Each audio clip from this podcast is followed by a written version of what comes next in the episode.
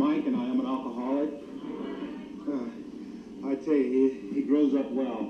uh, um, I want to thank uh, uh, Steve and Cindy for, for well, Cindy, Cindy's the one that crowds that got me here uh, to come and be a part of your group. Um, I haven't been up here at Raptors in a long, long time. And of course, Jimmy and I, we go back a long, long way uh, when I was new.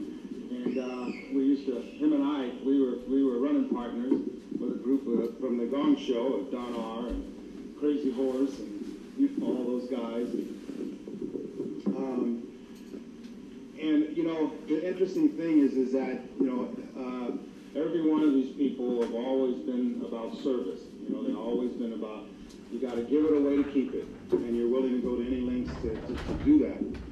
And I remember, you know, for me, going to any links uh, um, represented a lot of things. But uh, when I got out, when I got out of, I'm a, I'm an ex-con, um, and uh, um, and uh, when I got out of the institutions, um, and I started coming to the rooms of Alcoholics Anonymous, um, getting involved in going to any links was not something that I was looking forward to.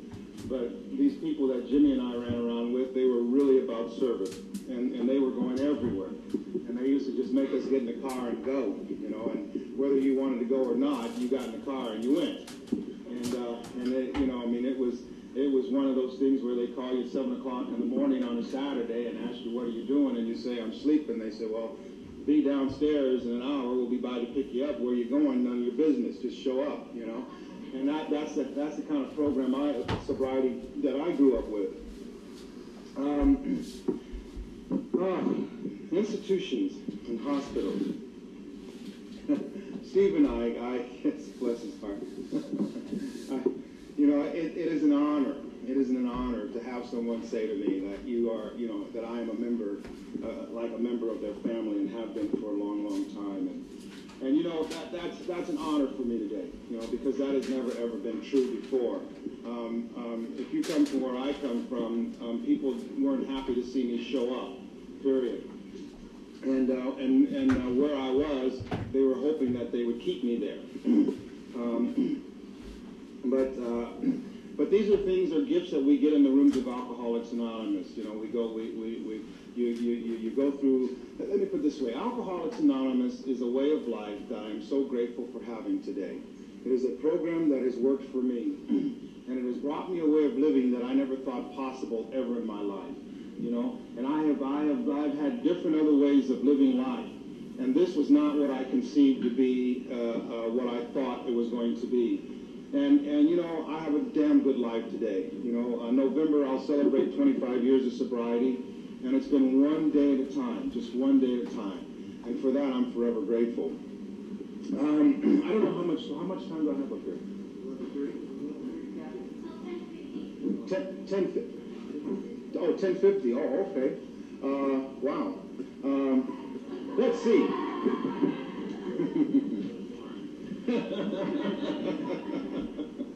let's see. Um, they say we share what it was like, what happened, and what it's like now. Um, I want to say to those of you that are new here in the rooms of Alcoholics Anonymous, please understand that anything I say from this podium is my own personal experiences. You know, most of the things that I'm aware of today um, um, are things that I became uh, uh, enlightened to in my sobriety. Um, I probably was aware of them, but I, I was not coherent to that fact. And it took many years of being sober to have things slowly revealed to me that, that became a reality in my life. Um, um, so please understand this is my experience with my sobriety and with the program of Alcoholics Anonymous. I truly believe in the big book. I believe that the big book is, is probably the, one of the greatest books I've ever read. And, and I read it often. Um, I didn't come to Alcoholics Anonymous to get sober. I didn't know I had a problem until I came to Alcoholics Anonymous. You know, uh, I was born in St. Louis, Missouri, and uh, I come from a, a, family of 13 children. And my parents, they didn't, they didn't have a TV, so um, um, you know they had a lot of children.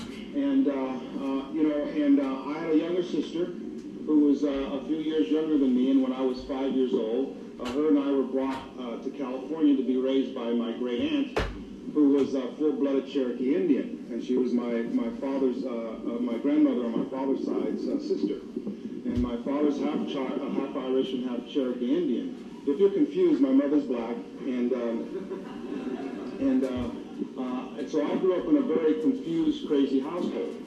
And like I said, my aunt uh, uh, raised me and my, my younger sister, and we were brought to California by my by her and her husband, who was uh, from Birmingham, Alabama, and they were, he was black, and uh, and uh, they were they were Black Baptists. They were Southern Black Baptists, and they were dying the wool. I mean, Orthodox Southern Black Baptists, and they they dressed a certain way, they act a certain way. They didn't smoke, they didn't curse, they didn't drink.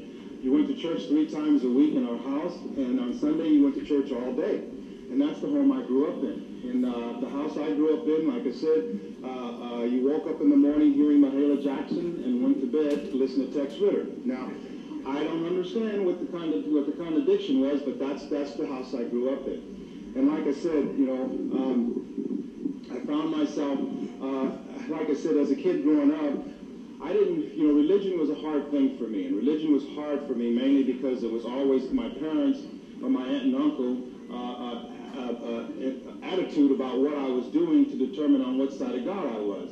And it was always based on my behavior. And that's all I knew. And I knew that God was a very, very uh, a contradictory thing for me because he represented so many different things. He represented love, happiness, death, life, uh, forgiveness, uh, uh, damnation. And these were all based on, on what I was doing and what my aunt and uncle determined was God's intent, what God's view on it was and, and we went to church. And I hated going to church. I hated church more than anything else because it was an all-day affair. And when you're a kid, you know, and my age, and like like I said, we went to, they were Black Baptists, and probably some of you have never been in a Black Baptist church, but uh, um, they, they have this thing about the Holy Spirit. So they worked really hard on Sundays to get it, see? And as a kid growing up, that was a terrifying experience for me because, I mean, you know, when you went to church and you're five, six years old, seven years old, and somebody's trying to get the Holy Spirit, usually she's about 300 pounds, it's terrifying, you know? And, um, and uh, I mean, it used to scare me to death. I mean, my eyes used to get about yay big, man. I used to, I mean, I mean, and I, I told my aunt, I said, beat me, do whatever you want. I'm not going to church, right? So I got beat a lot, and I went to church. And uh, as time went on, my aunt says, we can't keep killing this kid. You went to church in our home. So she looked around for a church. And of course, she found this Lutheran church, and, uh, and uh, they're Missouri Lutheran. I don't know if there's any good Missouri Lutherans in here, and you don't get any more Orthodox in Missouri Lutheran. And and she liked that church, and uh, it was holy. They'd gotten the Holy Spirit also, and so that's the church I went to. Of course, I was confirmed Lutheran and became an altar boy, and I sung in the choir and went through catechism, all that happy horse stuff. And as a kid, you know, growing up, I was a big guy. I mean, I was the biggest kid in my neighborhood, you know, but I wasn't a fighter. You know, I just wasn't one of these rolling around kind of mud kind of guys. So on Monday morning, the kids would chase me to school and roll me around in mud, take my lunch money. And after school, they rolled, run me home and roll me around the mud some more. And I, of course, my uncle, he was couldn't understand this. He's like, you know, what's what's the deal here? So he was going to teach me how to fight. So I get beat up on the way to school, get beat up coming home, get beat up at home. So on Sundays, when I was singing in the choir, I'd go out and I'd steal from the ladies. They used to keep their purses out by the bathroom, and I'd go out and borrow a little money from them, and, and I'd meet the kids on Monday morning. I'd buy them candy bars and, and, and, and soda pops, and they would beat the crap out of me every day. Well, that began, that was my life into the the, the, the, the, fantasy world of, of make-believe. I don't know about anybody else here, but all my life I lived into this, this world that when I was a kid growing up, they used to, I mean, they, I mean, they, they would send me to this, you know, to the school counselor, you know, because I was one of those daydreaming kind of guys, you know. I'd come in the classroom and I'd sit there for, for the whole hour and just look you know, I'm looking out somewhere, and the teacher could just just about walk up on me and hit me upside the head before she'd get my attention. And she used to tell my aunt and uncle that something's wrong with this kid. You know, I mean, I mean, he just goes these places. And I would. I, I mean, I would. I mean, I was going. I mean, I was the rifleman, and you know, and, and uh, you know, I was uh, I Spy, and you know, I mean, you name it. I was James Bond helping him uh, uh, find Doctor No, and I mean, I would go all these places, you know, and and, and, and my favorite cowboy of all time was was was uh, Clint Walker. If any of you remember old Clint Walker from Cheyenne. And I used to think, and, you know, and I used to imagine myself having the same kind of horse that Clint had. And if you remember, he was the big, biggest man I ever seen. But this guy would sit on this horse, and it looked like his feet would be dragging the ground. I mean, that's how big he was. And I just, I just, I, I mean, that was my guy. So I was, I was always somewhere with Clint, me and him. And as a kid growing up, that became my reality. I just created these worlds within myself.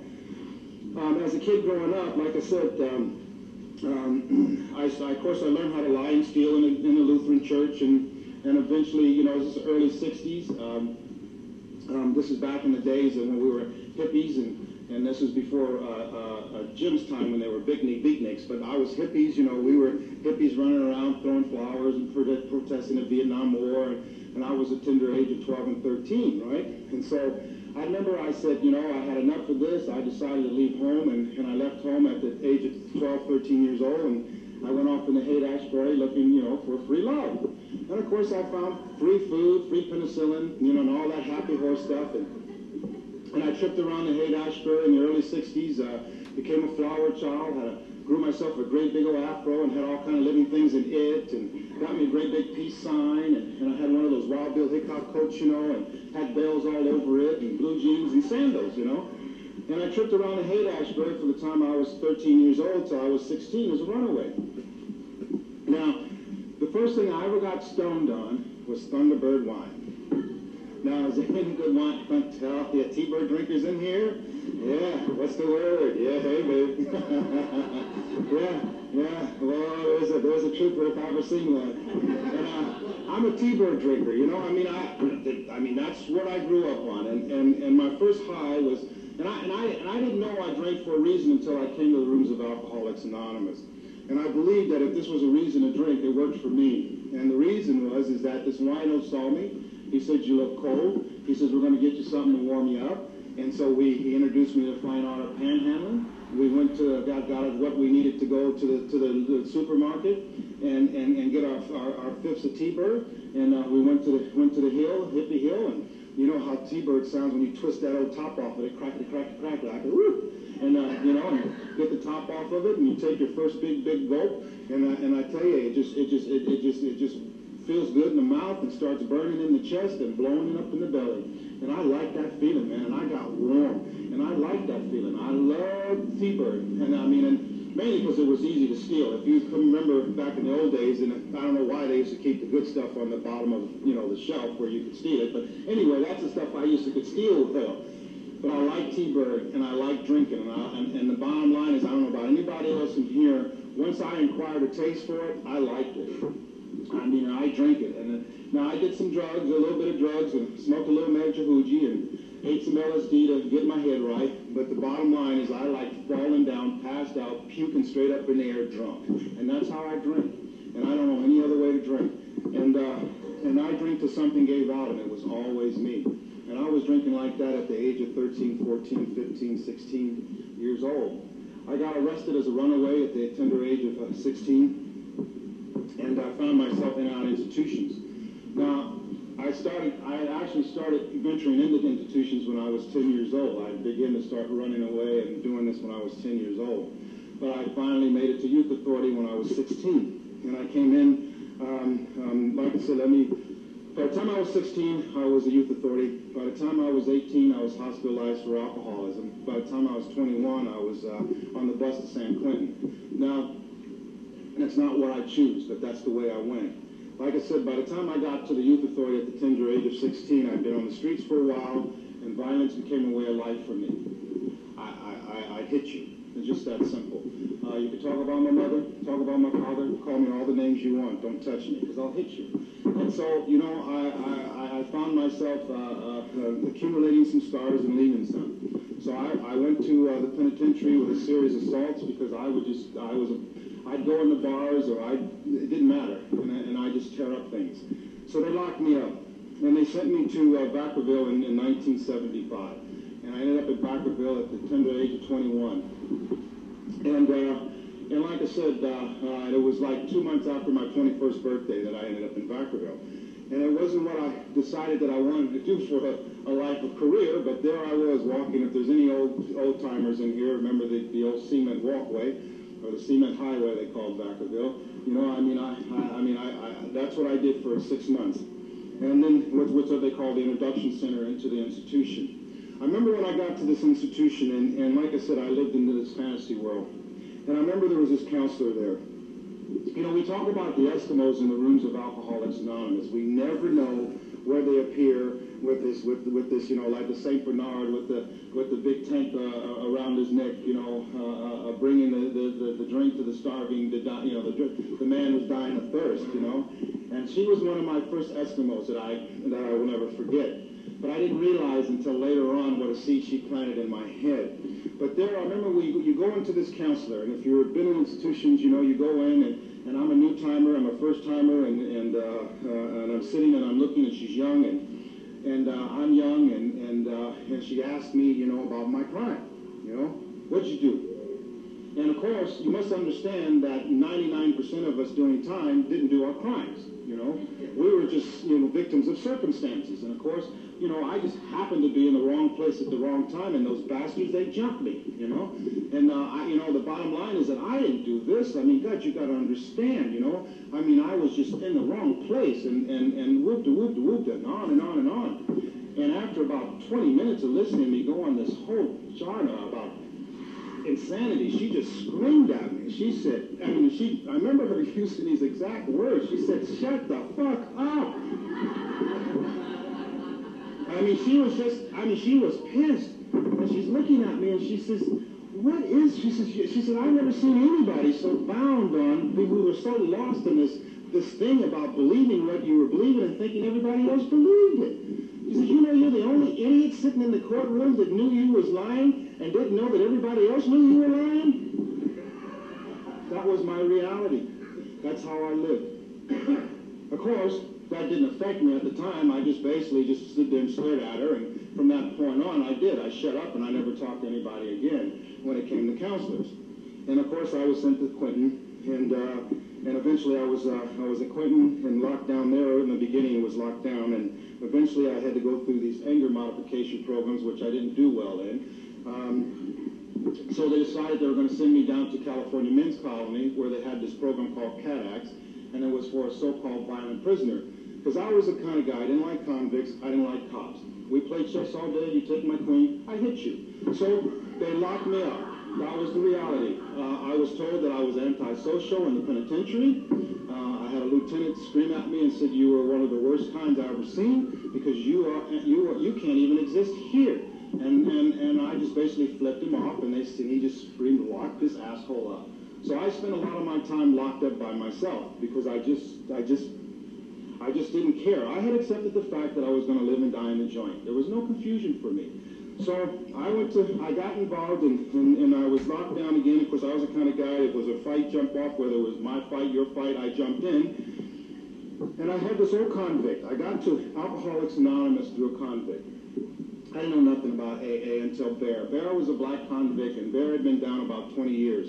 And Bear was a lifer and Bear had been sober at this time about 10 years in the program of AA. Of course, I didn't know this at the time. I was about 22 years old, 23. And Bear came to my cell. Now, see, I was only supposed to do two years, see, but I had a problem, so I stayed six. Um, I was enjoying my, my, uh, my rest. And uh, I was sitting under the old law, if there's any old lawyers in here that remember they had the, before they had the SB 42 rule, where it was a, a determinate, determinate sentence. I was on what they call the indeterminate sentence. So I'm a B number. Uh, if there's any B numbers in here or anybody that relates to that. So, uh, uh, uh, so I was sentenced under the old law where you did one to life, two to life, three to life, four to life, five to life, and so on and so on, until they changed the law in 1978. But anyway, um, um, I was supposed to only do a little over two years, and I kept getting these uh, violent chronicles, so they kept adding time to me. So like I said, Bear came to my cell and I was locked up and they called me Bigum in the joint. And Bear came to my cell and he said, you know, he says, Bigum, he says, there's a cop down the hall here asked me to come talk to you. He says, I heard you went to the board and they told you the program. He says, son, I want to tell you something about the tough guys. He says, uh, Babyface Nelson, Machine Gun Kelly, Al Capone. He said, them boys are dead, man. He said, they up in Boot Hill. He says, you go look out your tin little mirror over there, window over there, and with a screen on it. And he said, you see all the tough guys walk in the yard, son? He said, they're just like you. They're waiting to die. He said, but every Friday night, this penitentiary has an AA meeting in the visiting room. He says, the sign-up guide for your tier is right next door. He says, all you got to do is put your name on the list and come to the meeting. So I figured, what do I know? You know, you know, Bear said it might be a good idea for me. I didn't know nothing about AA. I never taste coffee till I got to AA. So Bear said, come to these meetings. So I went to the meeting. And I went to the meeting for two years in this institution, and I didn't miss a one. And like I said, I, I, they would send me to psychiatrists, and I just didn't talk. I would piss the psychiatrist off because I just didn't talk. I would sit there and stare at them for the 30 minutes, and they kicked me out of their office. But I went to the meetings. I said, you know, I want to I want to talk a little bit about California Men's Colony. California Men's Colony is in San Luis Obispo, and uh, and it is the. Let me not. Please understand. It is not the first, but it is the oldest. it is the oldest and largest established prison group in the world. Now, California Men's Colony uh, uh, uh was first started in 1968. The meeting started there in 1968. Um, um, and, it started with about five or ten guys. The meeting today has 300 members. That's how big this group is. And they are actually a recognized AA group. Um, when I was going, when I got into CMC and I, and I was going to this group, um, like I said, I was not an alcoholic. And I went to the meetings because Bear said it might be a good idea for me. So I went because he had clout and he represented something among the black convicts. So if he said it was okay, I went. And I went to the meetings and I sat there for two years and I watched all you people come in off the streets of Alcoholics Anonymous and talk about your new way of life. And I thought, so what? You know? And what you said to me, and I knew you were talking to me because I heard these words. The bottom line was this. If you like what you got, keep it. If you feel good about yourself every morning when you get up and you like what you see when you look in your little tin mirror and what looks back at you, keep it. And if you're excited about how you're going to spend your day and who you're going to spend your day with and how you're going to spend your day, keep it. And when you come back and you like how it sounds when they clang that sales shut and you've had a great day and all this camaraderie and whoop, whoop, whoop and all this love and joy, you knock yourself out and you just hang on to it. And when you crawl up in your bunk at night, if you've had such a serene and happy existence and this works for you, then you just keep coming back. But if you ever find yourself looking in that chair mirror at something that gives you no reprieve, then Alcoholics Anonymous might work for you. It works for me. Now, I don't know nothing about nothing. I just know that for the first time in my life, somebody said something that made sense to me. Now, I don't know where it came from or why, but you kept coming in, and you kept coming in, and I didn't understand. I figured you guys were holy rollers because all of a sudden somebody said something about God, and that's when you lost me. You see, I come from a place where God was just totally, totally, boom, boom, boom, the walls went up, but I kept going. I uh, want to talk a little bit more about CMC. Um, I, uh, uh, I uh, have a panel that I take in there. Um, well, actually, I'm actually the coordinator for all the panels that go in that penitentiary now. Um, the lady that was doing it, Kathy Bethel, who is one of my dearest friends, um, was a counselor when I came in. She just retired uh, September last year as assistant warden of that institution. And she had just started her apprenticeship when I started going to the meetings uh, in that in that institution. She'd only been out of college for about two years. And that was in 1977. and Kathy Bethel, uh, two years before that, the guys had come and asked her because they were afraid they were going to lose their meeting because they didn't have a counselor uh, to come in and keep that meeting going. So she volunteered her time, and since 19 for 1975 through last year, uh, Kathy was was was the lady, and the, she was a normie. She was not an alcoholic, and she worked for the institution. She's probably uh, let me put it this way: she's probably one of the only one of the few people that New York, our central office, has ever recognized as as a as a as, as a non-member of AA who has devoted un, undoubtedly service to her. We we ended up, uh, New York ended up uh, about two years ago when they heard she was going to retire, uh, sent a big plaque to her and, and, and thank her for her service to Alcoholics Anonymous. But Kathy, when I got there, was just a regular old counselor. She was just learning her trade. And uh, like I said today, she's one of my closest friends. And she retired last year, and she asked me to take over that responsibility, which is a great honor for me. I've been taking panels in that institution now for 22 years, and California Men's Colony is my home group. You know, there are guys in there now. California Men's Colony has, like I said, about 300 members, 80% of those guys are lifers. So there are guys in there that I did time with, and there are guys in there that I have buried that I did time with. and I want to talk about one of those guys. His name is Zach. And when I got to the institution at CMC in, in, in 1977, uh, 76, um, you know, uh, Zach was a white convict, and he was a lifer. And Zach died uh, last month, or last, last uh, October. Uh, but anyway, he died with 37 years behind the walls. But Zach uh, and I, uh, like I said, Zach came to me because I was locked down, and, and he said to me, you know, when you get out, he says, you seem like you like to fight. He says, on, on Saturday nights we have boxing in the gym.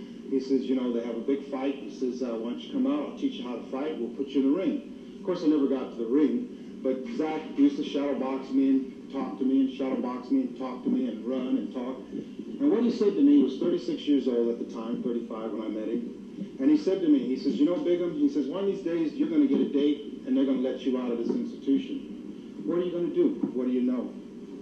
And he says, he says, you know, there's a trade that you can learn. He says, it's called water treatment. He says, it's in a steam plant. And he says, it's working with steam, with steam boilers. He says, there's only two places in the whole world you can learn this trade. He says, one is the Navy, and guess what? You're in the other place. And he said, he said, this institution has a steam plant. And he says, it's for our laundry.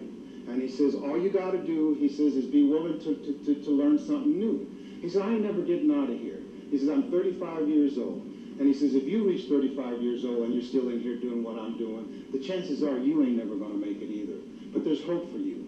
And he says, all you got to do is be willing to take a risk. He says, not going to pay you big money, but it'll pay you a good living. So I thought, well, what the hell? I couldn't read. So Zach decided to teach me how to read. And he taught me well, how to read uh, from the, uh, there's a book, uh, if any of you are familiar with it, called Tolstoy's War and Peace. Now, that book's about yay big. If you can't read, it's actually like yay big. And, uh, and, uh, and I remember, I remember him giving me this book and saying, here, you got a problem? Come see me. Now, if you've ever seen Tolstoy's War and Peace, I had a problem on the very first page, right? And so I remember going to him and saying, what is the? And he is saying, well, by golly, here's Webster's dictionary. If you have a problem with that, come and see me. And that's how I learned to read. So Zach pulled some strings and got me my job at the steam plant. I went to work out there, and, and of course, you know, um, um, um, and of course, that's where I learned the trade that I have today. But I remember I was, this is in 1974, 1994, 95. I'm at an Alcoholics Anonymous meeting at the institution of uh, the San, San Luis Obispo on my panel. And I'm standing there talking with the guy that I went to my first meeting with. His name is Charlie Cougar. And Charlie's been down now 37 years, going on 38 years. He's been locked up. He's doing life without the possibility. And him and I went to our first AA meeting together. And I remember me and Charlie, we sat next to each other, and we're standing there in 1995, and we're talking about Alcoholics Anonymous, this new life that we have. And all of a sudden, this old guy walked up to me, because it was in 1978, 77 that they separated me and sent me to another part of the institution. Because if you have to get the good jobs in the institution, you had to know convict. And, and, and that's how you work. You work through a network. And so they moved me to another institution, another part of the institution, so I could go learn this trade that I have. And of course, you know, um, um, I didn't see Zach again until 1995. So I'm standing in this meeting, and this old convict walks up to me, and he says, don't I know you? And I says, yeah. And Charlie says, of course you do, Zach. It's Bigham. And he reintroduced us to each other. And we held each other and we cried. And I looked at Zach and I said, Zach, do you know what I do for a living today? I'm an engineer today for the city of Glendale. I've worked for city of Glendale for 22 years. They took me out of it when I got out, uh, one year after I got out of institution, they took a risk. I was the first ex-convict of my type that they've ever hired. And they put me through college, six years of college, and they trained me. And I said it had to do with my, my, my experience with water treatment. They let me take a test, I passed it, and I work for them today. And I held Zach and I said, and it's Zach, is a direct result of you, Zach. And wherever I go, you will always live. Because the bottom line is, is that my life today is a, direct, is, is, is a result of his input. He is one of my Eskimos. Zach died uh, September, October last year uh, stomach cancer. and we, you know, I was allowed to um, participate in that ceremony. Um, So these are the gifts that I have today. My sobriety is my way of life. There isn't anything out there, you or anybody else, that even can even come near of making it any different for me. I got freed. They let me walk out of that institutions into the rooms of Alcoholics Anonymous. And it was you who came and got me. There was a man by the name of uh, Don L. who came and picked me up on the day I got out. And Don L. is still one of my dearest friends. And, and Jim, you know, and he came and picked me up. He came and he said he would come and get me, and he came and got me. And he brought me to the rooms of Alcoholics Anonymous. And he brought me to your meetings, you know. And the bottom line is, is that everything that I have today is, I truly believe, is a gift. You see, I didn't get sober because I had a problem. I got sober because it was suggested that it might be a good idea for me. I drank and used all the time that I went to those meetings in the institutions. We had good drugs and we had great homemade booze. That's the bottom line. And I didn't get sober until 1979, three months before, I, four months before I was, ever, was uh, actually six months before I walked out of the institutions to the streets of AA. And please understand, it's not something that it's not something that I, I thought was, was, was, was anything I wanted to, to do. You know, there were two things I heard in that institution. The first one is that you do it one day at a time. And I've always lived one day at a time. I don't know about anybody else here. If you come from where I come from, you live one day at a time. I could do that shit standing on my head. The second thing they said is that you, you, you fake it till you make it. I did that all my life. I lied about who I was, what I was, where I came from, and what I was about you know? And it took me a long time of having to walk through the different things that I had to walk through in the, on the streets of Alcoholics Anonymous for these things to change. I truly believe in the 12 steps, and I truly believe in the big book of Alcoholics Anonymous. I truly believe that the 12 steps and the 12 traditions and the 12 concept of service are the principles, the 36 principles that you've given me to, to, to govern my life by. And I don't do it perfectly, and I will probably never do it perfectly, and I hope that I never ever know what it is like to do it perfectly. Because the bottom line is this, is that on a daily basis, I get to learn new things about how to interact with people. I never knew how to interact with people. I come from a place where I didn't know nothing about nothing of being about friends. And Alcoholics Anonymous taught me how to be a member of a family. He's taught me how to, how to, how to be a friend, how to be a father. And I'm not, sometimes I'm not that good of a father, but I'm learning, you know, on a daily basis. He's taught me how to be a damn good employee and how to be, to be, to be dependable and to be consistent. I've never done those things. And it's been through the 12 steps of Alcoholics Anonymous that I've been given these principles. And it's about continuing one day at a time to put one foot in front of the other. And the thing that I like the most is the sixth step, because the sixth step for me is about change. And what it says there is that change. I just think that that I was the kind of person that I would, I mean, my God, I would apologize over and over and over. Oh, man, I'm so sorry. I didn't mean, you know, and the minute you leave the room, I'm doing it again.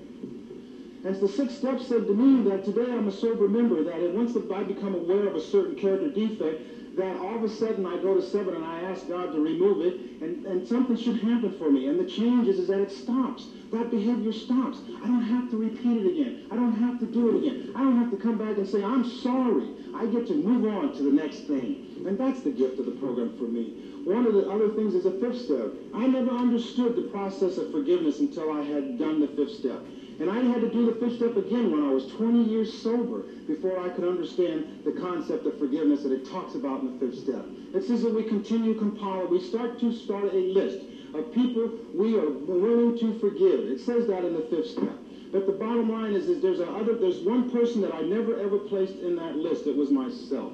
It took me 20 years to finally understand that you can't transmit something you ain't got. And if you haven't forgiven yourself, and if you haven't done certain things to better your feelings and your thinking and your attitudes, then what are you trying to give away? Nothing. And I'm tired of having to live in that process. And that's how I've lived for a long, long time. And I had to go back and practice forgiveness of Michael. Because I don't deserve it. If you come from where I come from, I don't deserve it. The 10th step and the 11th step are about forgiveness. You want to know what forgiveness was about me? You son of a bitches, I, you owe me. That was a 10 step and 11 step for me. It was my justifiable re, uh, uh, uh, resentments that I bound determined to make you know that you are the reason why. And I seem to forget that when I drink and use, something happened. When I drink and use, something happened. Somebody got to pick up the price tag. And when I came out of my so-called blackout, somebody was quick to remind me, you son of a bitch, look what you did. Oh, wait, I don't know. I knew what I did. I may not have remembered, but I knew the minute I was coherent enough to look at your eyes and, and hear your voice that I had done something. And by the grace of God, for me to be at the 10th and the 9th step talking about you being forgiven, I was totally misarrayed because that's not what that step said for me. It says that I go and I give forgiveness as I am being forgiven. And that's the gift. That's the gift more than anything else. I go and I ask for it and I give it. And I don't show up with any intentions other than to be of service to God and to another human being to the best of my ability and, re- and screw the results. Because the bottom line is that I'm not going to show up and hurt somebody that doesn't need to be hurt by my presence one more time. And I get to make my amends through my living process on a daily basis. And that's what I do today. I am so grateful for this program. I am so grateful for you.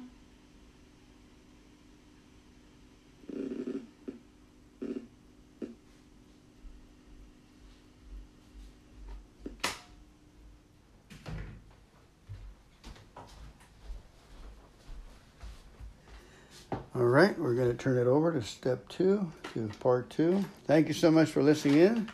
It's awesome, awesome. This is tape. This is the kind of tape we listen to over and over and take notes, folks. Take notes. Wise minds give instructions to wise minds. Here we go. Thank you.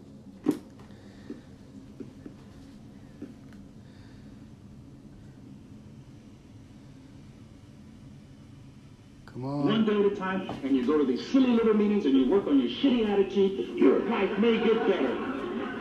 And I said, oh, oh, so what? But I kept coming back. I want to say this to the new person. In the 12th step, it says there, if you ever get a chance, you know, the 11th step, and let me talk about the 11th step. Let me talk about the 10th step first.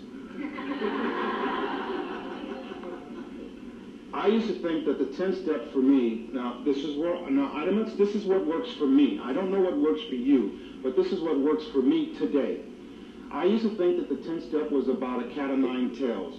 You know, the old priests, they go and the, they go and they kneel and they, and they, and they take the cat of nine tails and they do their penance. You know, and, the, and uh, a lot of religions do that. You know, they do the penance.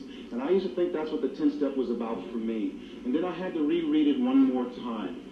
And it says there, you know, that we take a spot moral inventory. And we, we, we're, we're, we're like a business. A business that doesn't take a look at the goods that are spoiled and the goods that are good isn't a very good business. And all of a sudden I realized for myself that the 10 step was not about Michael doing pennies. It was about Michael for the first time seeing how far down the road he's come, not how far down the road he's gone, you know, but the, or, or he has to go. You know, the bottom line is that I know for me more than anything else is that I've come to understand that through the 10 step, that when I make a mistake, when I, when I offend somebody, that I can't wait two weeks. I can't wait a month. I got to either do what I need to do, go find my sponsor, and make the amends as soon as I possibly can, and move on. And that from that, I get to learn something new. I get to learn how to be dependable and consistent. You know, there are things that I hear in the rooms of Alcoholics Anonymous that drives me nuts. One of them is think, think, think that's turned upside down. That's not what that's about. Okay, yeah, your thinking's upside down, but if you be an alcoholic like me, my thinking's always been upside down. But it's not because I hadn't didn't have the ability to think. It's because I didn't have the ability to think my think my thoughts through. If it came into my head, it was an action. I never took the time to just step back and stop. And think, think, think means to think, think, think it through. I never did that. I never did that. I took a drink or I thought a thought, it was done. It was over. Then I thought about it afterwards. The other one is, is, is keep it simple, stupid. If you ever walk to me and say stupid, I'm going to punch you lights out. Because where I come from, that's a derogatory term, and it's an insult. And I've been insulted with that word all my life. I can go back as far as I can remember when I used to daydream as a kid, and I was, and they would say, is he stupid? And I come to the rooms of Alcoholics Anonymous to continue to have you call me stupid? I don't think so. The bottom line, it says keep it simple. It means to easy does it. Take your time. Don't take the, the, the, the, little the little bitty things and make them into big old gigantic nightmares. You don't have to do that today. And you're not stupid. You're just a human being learning new behaviors. And sometimes you take those behaviors to the extreme. And all it's saying to you is just easy does it. Take your time. Keep it simple. One day at a time. One foot in front of the other. And by the grace of God, if you're new here and somebody calls you stupid, punch them. Bottom line because you're not stupid. And you don't have to live with that kind of title today. You are, you are, you are, you are an alcoholic who has found a positive way of living, and you should be reminded of that on a daily basis. The 11th step, I had a problem with God, a major problem with God. But the 11th step gave me a newfound identity. It says there in the 11th step, it says that through the practice of prayer meditation, we find peace of mind. Now, I don't know about anybody else in this room. I spent my whole life looking for peace of mind. And it's not from you, it's with self. I wanted so hard to be at peace with myself, and I never was. And it says that in the 10th step, that through these practice, that you will be given a gift called peace of mind. And from that gift, you are given the ultimate example of life, and it's called a, a, a, a, a spiritual maturity. It's called, uh, so it's called um, um, um, being mature emotionally and mentally. It's called emotional maturity, is what it says in the book. It says emotional maturity. You are given emotional maturity. You get to be an adult. Yeah. The 12 step, if you ever get a chance to read the 12 step and the 12 and 12, the first two pages and the last two pages are probably the most powerful pages, I don't know for you, but they were for me that I've ever read. What they say there is this, that our program is based upon, if you are now at the 12th step, you should have been given a spiritual awakening. You see, I used to think that the white light that Bill talked about was all of a sudden, for the first time in his life, he got this this this this this, this angel appeared to him and, and struck him sober, and he was sent and catapulted into the, the, the fifth dimension. And that's not what I understand Bill meant what Bill was trying to say and that he browbeat everybody by. He was Bill was not a very good uh, a writer, and he wrote how he talked. And what he was saying was that at one point of his life, he had had a spiritual experience. And he didn't know when that's, he, he didn't know he was having it, but he was having it. And it happened when Ebby showed up to his home and brought him the concept of you must give it away to keep it.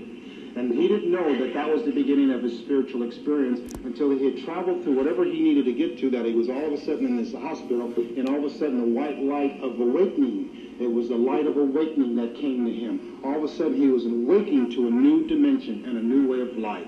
That's what he's talking about. And I truly believe that to be a reality for me because it says that in the 12th step. It says that we've had a, a, spiritual awakening. And it is to those of you new, you cannot have awakening until you've had the experience. The awakening is the result and the awareness of an experience. It says there that from this, that we go and we practice love, patience, and tolerance.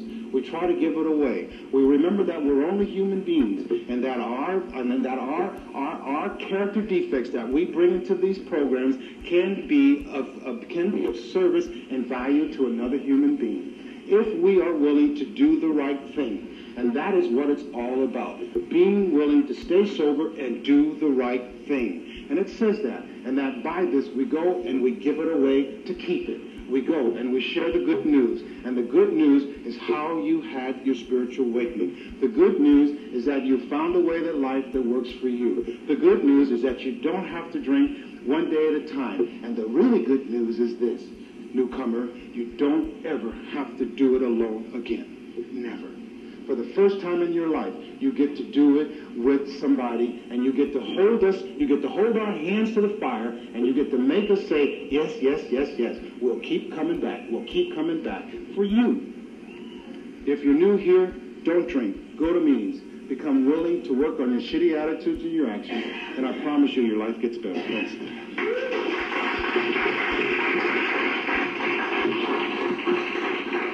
Thanks, Mike. Give Mike another hand.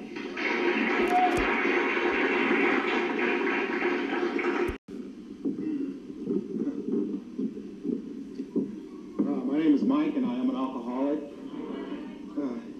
I tell you, he, he grows up well. Uh, um, I want to thank uh, uh, Steve and Cindy for, for well, Cindy. Cindy's the one that the crowds that got me here to come and be a part of your group. Um, I haven't been up here at the Raptors in a long, long time, and of course Jimmy and I we go back a long, long way uh, when I was new, and uh, we used to him and I we were we were running partners with a group of, from the Gong Show of Don R and Crazy Horse and you all those guys.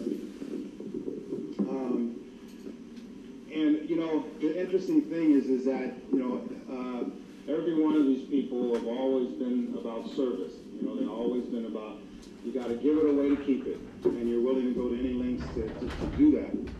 And I remember, you know, for me, going to any lengths uh, um, represented a lot of things. But uh, when I got out, when I got out of, I'm a, I'm an ex-con, um, and uh, um, and uh, when I got out of the institutions um, and I started coming to the rooms of Alcoholics Anonymous, um, getting involved in going to any links was not something that I was looking forward to. But these people that Jimmy and I ran around with, they were really about service, and, and they were going everywhere. And they used to just make us get in the car and go, you know, and whether you wanted to go or not, you got in the car and you went. And, uh, and it, you know, I mean, it was, it was one of those things where they call you at 7 o'clock in the morning on a Saturday and ask you, what are you doing? And you say, I'm sleeping. They say, well, be downstairs in an hour. We'll be by to pick you up. Where you going? None of your business. Just show up, you know. And that, that's, the, that's the kind of program I, sobriety that I grew up with. Um, uh, institutions and hospitals. Steve and I, I bless his heart. You know, it, it is an honor. It is an honor to have someone say to me that you are, you know, that I am a member, uh, like a member of their family and have been for a long, long time. And, and you know, that, that's, that's an honor for me today, you know, because that has never, ever been true before. Um, um, if you come from where I come from, um, people weren't happy to see me show up, period. And, uh, and, and uh, where I was, they were hoping that they would keep me there. um, but uh, but these are things are gifts that we get in the rooms of Alcoholics Anonymous. You know, we go we, we, we you, you, you, you go through. Let me put this way: Alcoholics Anonymous is a way of life that I am so grateful for having today. It is a program that has worked for me, and it has brought me a way of living that I never thought possible ever in my life. You know, and I have I have I've had different other ways of living life, and this was not what I conceived to be uh, uh, what I thought it was going to be. And, and you know, I have a damn good life today. You know, uh, November I'll celebrate 25 years of sobriety, and it's been one day at a time, just one day at a time. And for that, I'm forever grateful. Um, I don't know how much how much time do I have up here? 10, 10, oh, 1050. Oh, okay. Uh, wow. Um, let's see.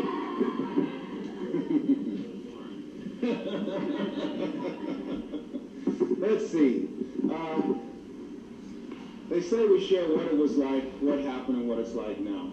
Um, I want to say to those of you that are new here in the rooms of Alcoholics Anonymous, please understand that anything I say from this podium is my own personal experiences. You know, most of the things that I'm aware of today um, um, are things that I became uh, uh, enlightened to in my sobriety. Um, I probably was aware of them, but I, I was not coherent to that fact. And it took many years of being sober to have things slowly revealed to me that, that became a reality in my life. Um, um, so please understand this is my experience with my sobriety and with the program of Alcoholics Anonymous.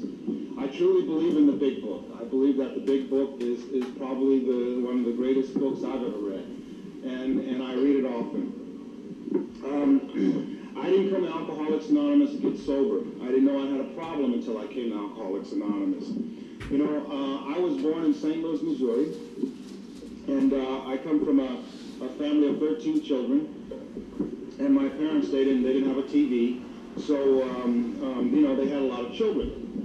And uh, uh you know, and uh, I had a younger sister who was uh, a few years younger than me, and when I was five years old, her and I were brought uh, to California to be raised by my great aunt, who was a full-blooded Cherokee Indian, and she was my my father's uh, uh, my grandmother on my father's side's uh, sister, and my father's half uh, half Irish and half Cherokee Indian. If you're confused, my mother's black, and um, and uh, uh, and so I grew up in a very confused, crazy household.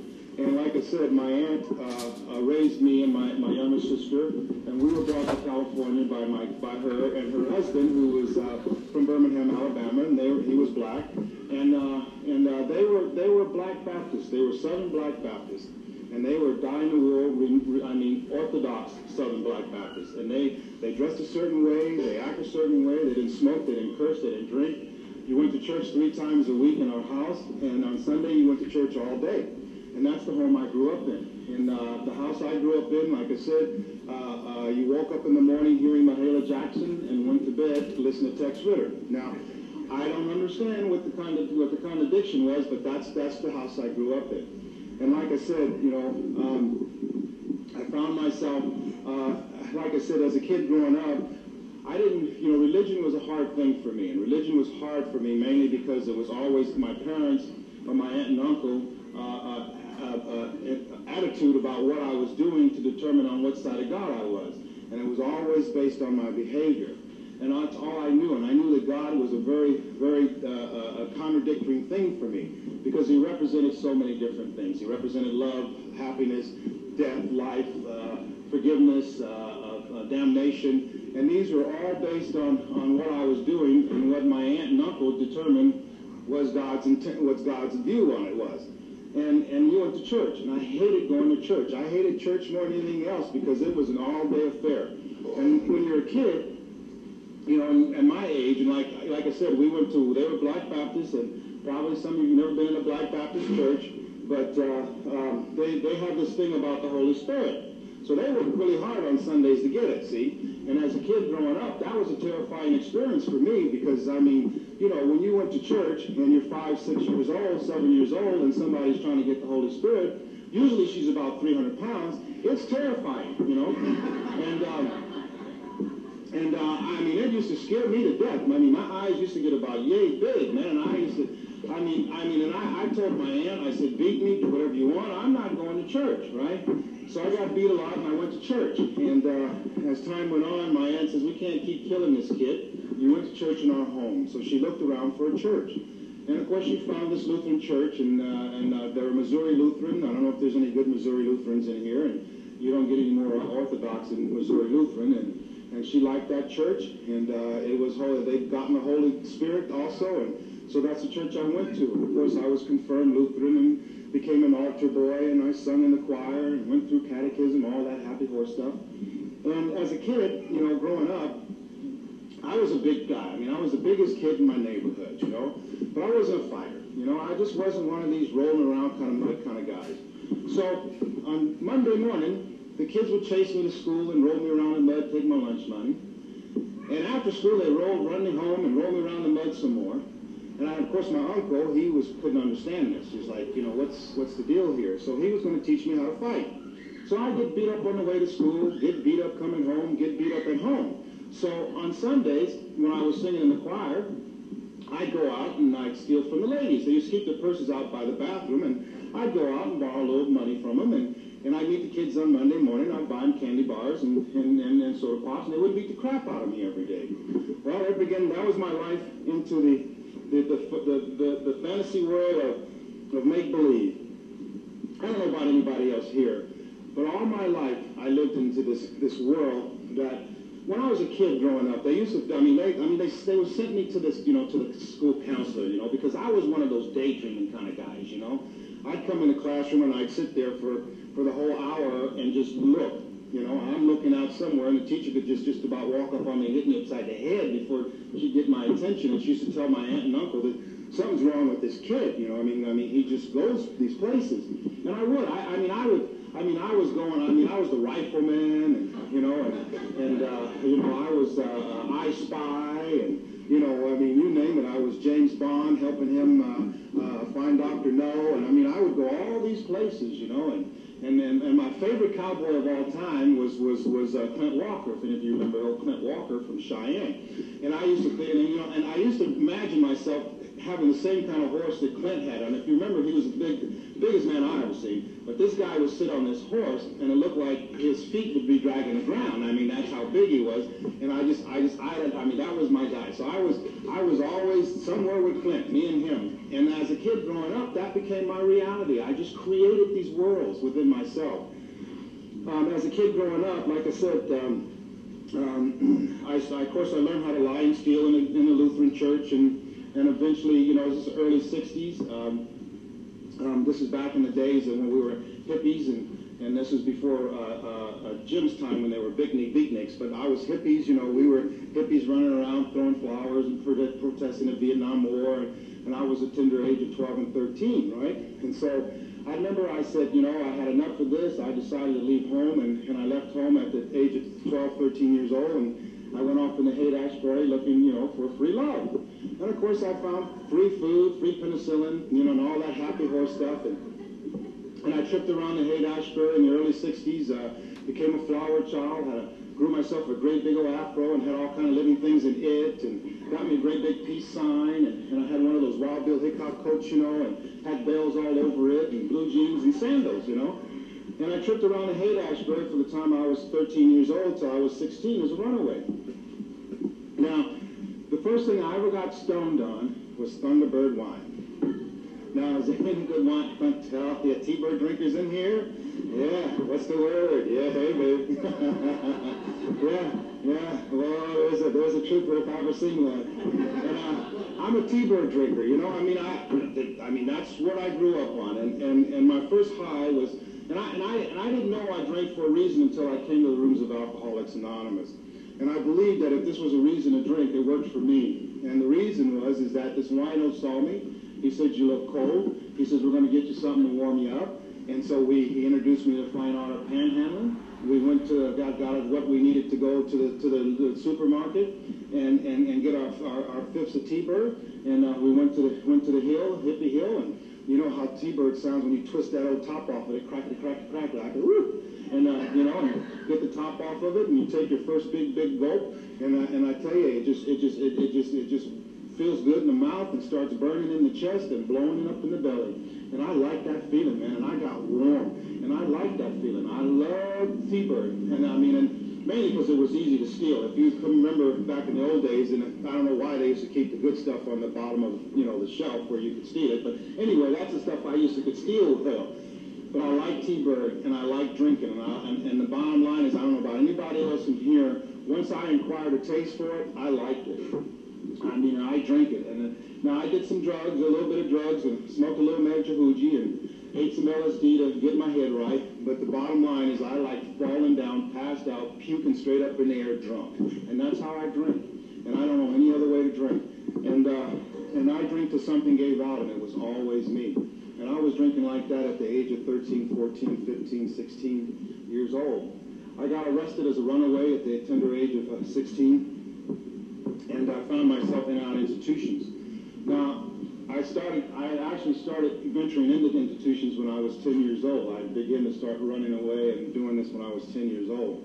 But I finally made it to youth authority when I was 16. And I came in, um, um, like I said, let me, by the time I was 16, I was a youth authority. By the time I was 18, I was hospitalized for alcoholism. By the time I was 21, I was uh, on the bus to San Quentin. Now, that's not what I choose, but that's the way I went. Like I said, by the time I got to the youth authority at the tender age of 16, I'd been on the streets for a while, and violence became a way of life for me. I, I, I, I hit you. It's just that simple. Uh, you can talk about my mother, talk about my father, call me all the names you want. Don't touch me, because I'll hit you. And so, you know, I, I, I found myself uh, uh, uh, accumulating some stars and leaving some. So I, I went to uh, the penitentiary with a series of assaults because I would just, I was a I'd go in the bars or I, it didn't matter, and I, and I just tear up things. So they locked me up, and they sent me to uh, Vacaville in, in 1975.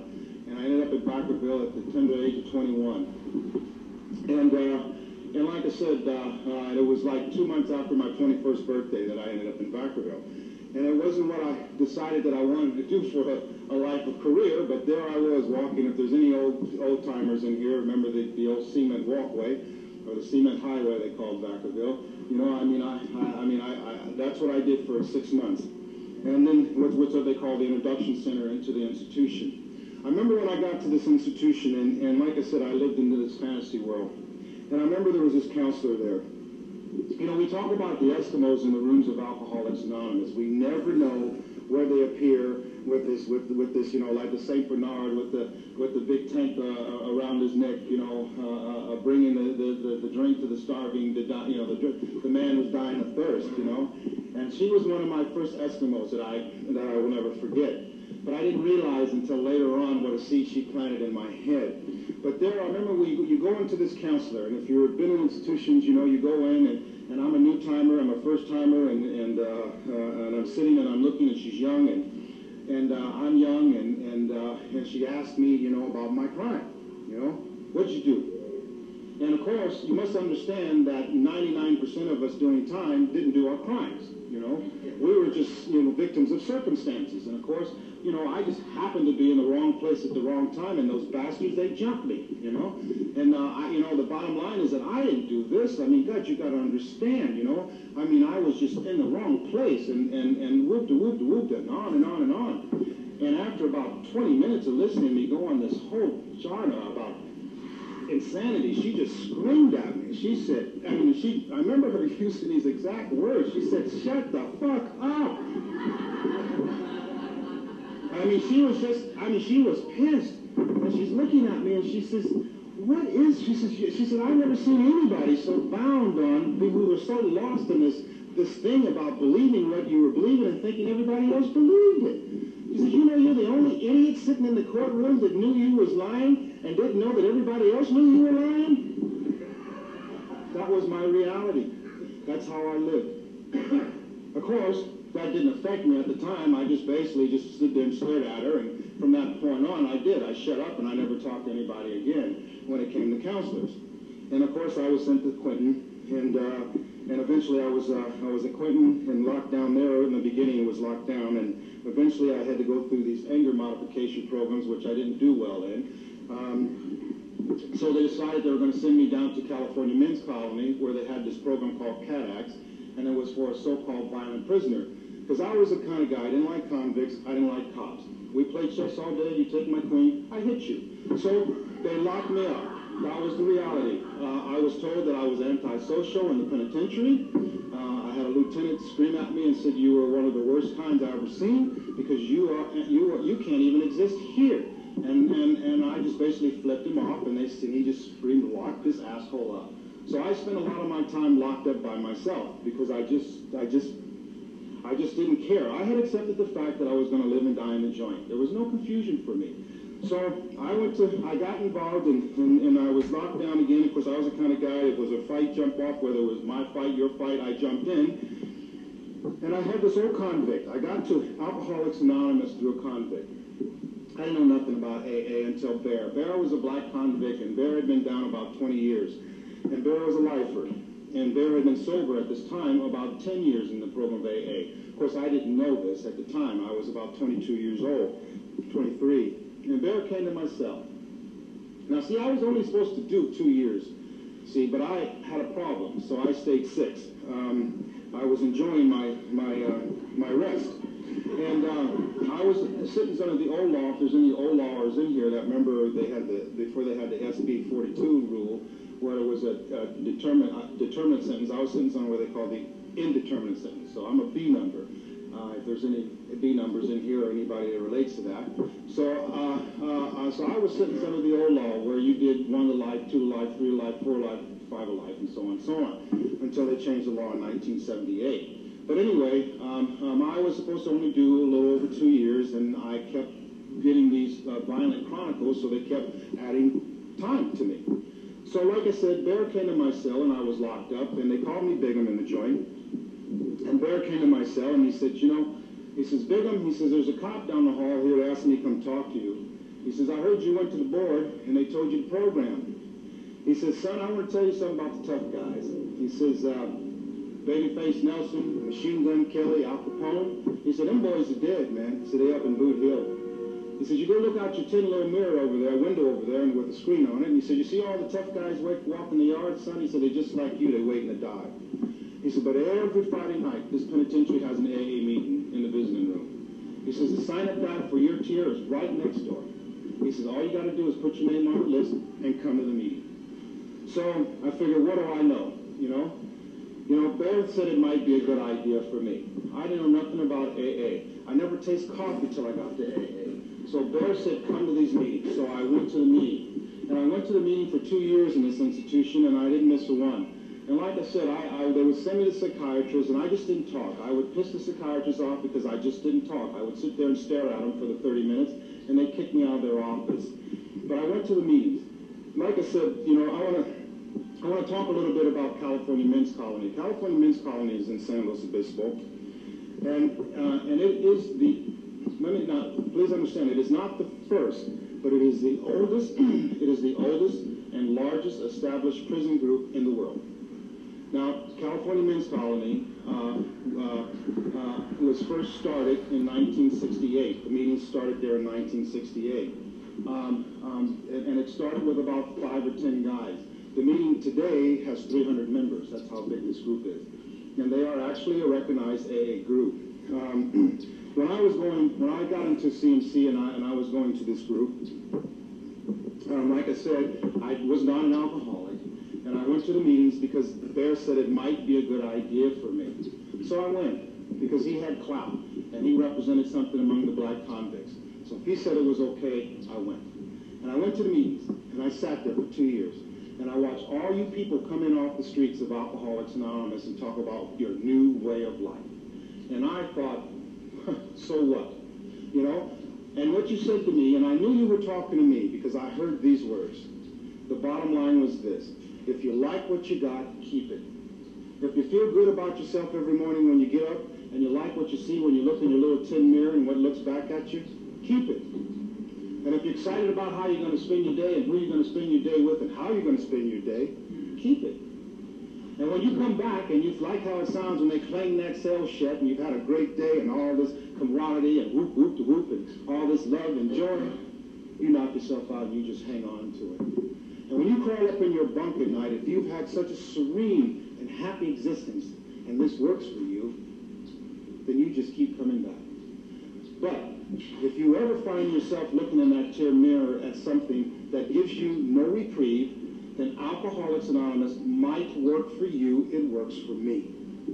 Now, I don't know nothing about nothing. I just know that for the first time in my life, somebody said something that made sense to me. Now, I don't know where it came from or why, but you kept coming in, and you kept coming in, and I didn't understand. I figured you guys were holy rollers because all of a sudden somebody said something about God, and that's when you lost me.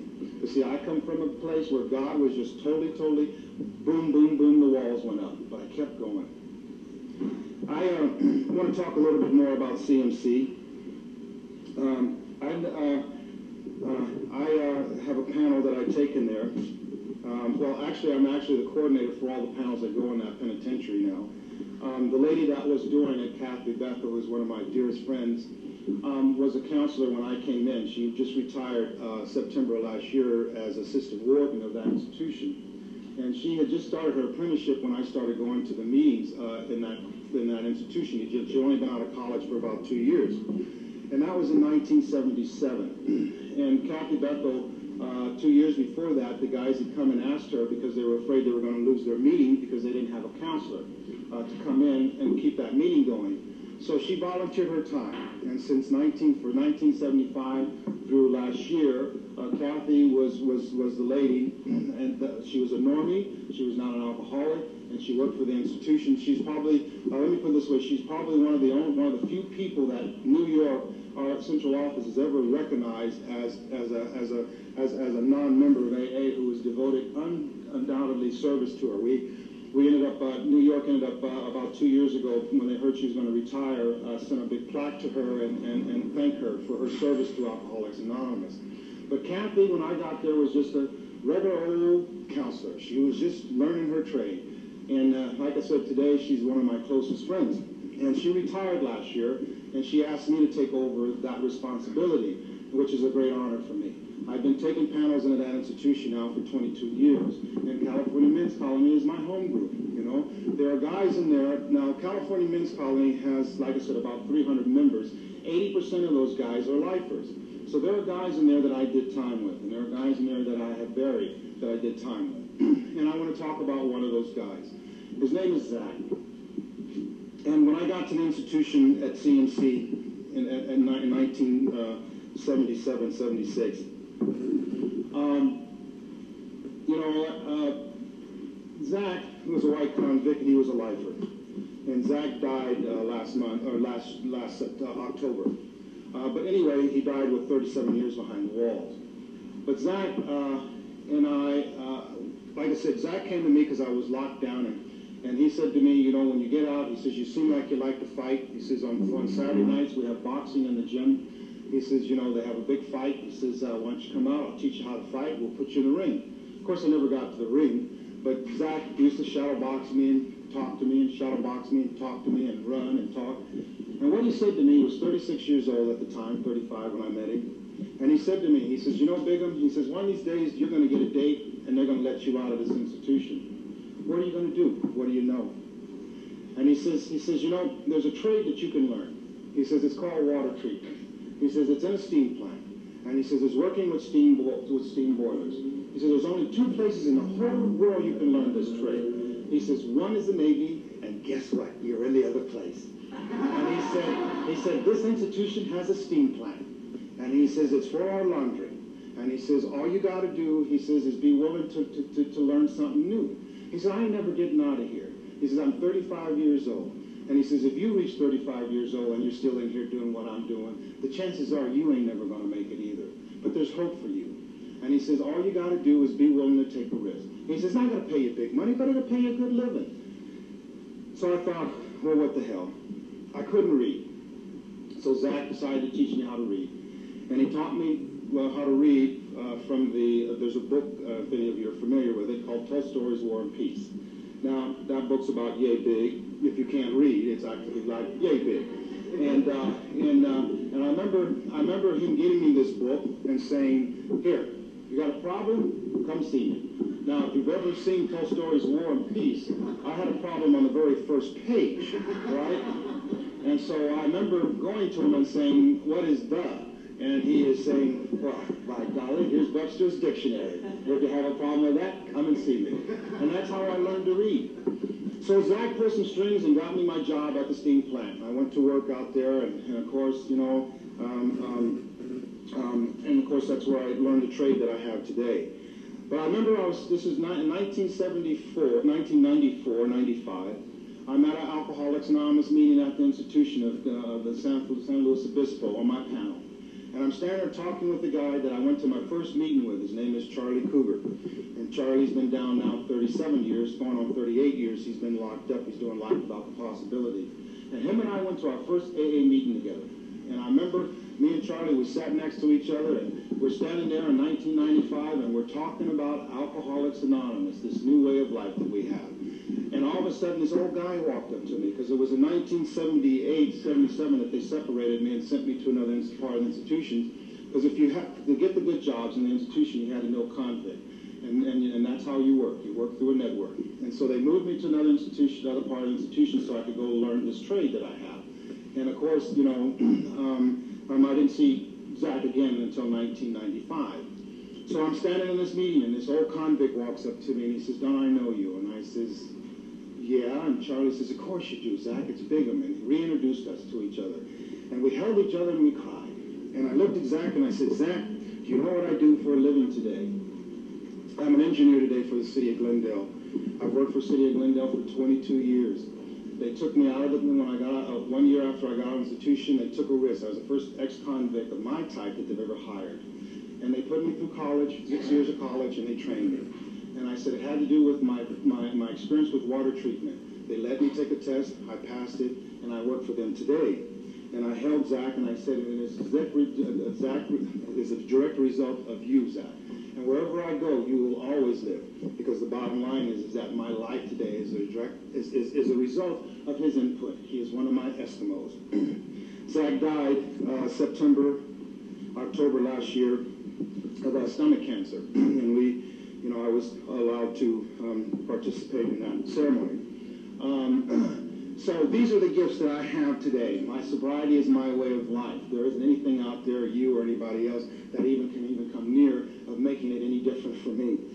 I got freed. They let me walk out of that institutions into the rooms of Alcoholics Anonymous. And it was you who came and got me. There was a man by the name of uh, Don L. who came and picked me up on the day I got out. And Don L. is still one of my dearest friends. And, and Jim, you know, and he came and picked me up. He came and he said he would come and get me, and he came and got me. And he brought me to the rooms of Alcoholics Anonymous. And he brought me to your meetings, you know. And the bottom line is, is that everything that I have today is I truly believe is a gift. You see, I didn't get sober because I had a problem. I got sober because it was suggested that it might be a good idea for me. I drank and used all the time that I went to those meetings in the institutions. We had good drugs and we had very great homemade booze. That's the bottom line. And I didn't get sober until 1979, three months before, I, four months before I was, was uh, actually six months before I walked out of the institutions to the streets of AA. And please understand, it's not something that it's not something that I, I thought was, was, was, was anything I wanted to, to do. You know, there were two things I heard in that institution. The first one is that you do it one day at a time. And I've always lived one day at a time. I don't know about anybody else here. If you come from where I come from, you live one day at a time. I could do that shit standing on my head. The second thing they said is that you, you, you fake it till you make it. I did that all my life. I lied about who I was, what I was, where I came from, and what I was about you know? And it took me a long time of having to walk through the different things that I had to walk through in the, on the streets of Alcoholics Anonymous for these things to change. I truly believe in the 12 steps, and I truly believe in the big book of Alcoholics Anonymous. I truly believe that the 12 steps and the 12 traditions and the 12 concept of service are the principles, the 36 principles that you've given me to, to, to govern my life by. And I don't do it perfectly, and I will probably never do it perfectly, and I hope that I never ever know what it is like to do it perfectly. Because the bottom line is this, is that on a daily basis, I get to learn new things about how to interact with people. I never knew how to interact with people. I come from a place where I didn't know nothing about nothing of being about friends. And Alcoholics Anonymous taught me how to be a member of a family. He's taught me how to, how to, how to be a friend, how to be a father. And I'm not, sometimes I'm not that good a father, but I'm learning, you know, on a daily basis. He's taught me how to be a damn good employee and how to be, to be, to be dependable and to be consistent. I've never been those things. And it's been through the 12 steps of Alcoholics Anonymous that I've been given these principles. And it's about continuing one day at a time to put one foot in front of the other. And the thing that I like the most is the sixth step, because the sixth step for me is about change. And what it says there is that change. Just think that that I was the kind of person that I would, I mean, my God, I would apologize over and over and over. Oh, man, I'm so sorry. I didn't mean, you know. And the minute you leave the room, I'm doing it again. As the sixth step said to me that today I'm a sober member, that once I become aware of a certain character defect, that all of a sudden I go to seven and I ask God to remove it, and, and something should happen for me. And the change is, is that it stops. That behavior stops. I don't have to repeat it again. I don't have to do it again. I don't have to come back and say, I'm sorry. I get to move on to the next thing. And that's the gift of the program for me. One of the other things is a fifth step. I never understood the process of forgiveness until I had done the fifth step. And I had to do the fifth step again when I was 20 years sober before I could understand the concept of forgiveness that it talks about in the fifth step. It says that we continue compile, we start to start a list of people we are willing to forgive. It says that in the fifth step.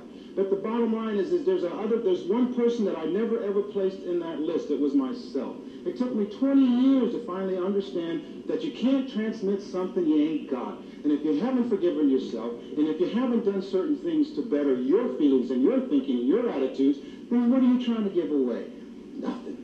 And I'm tired of having to live in that process. And that's how I've lived for a long, long time.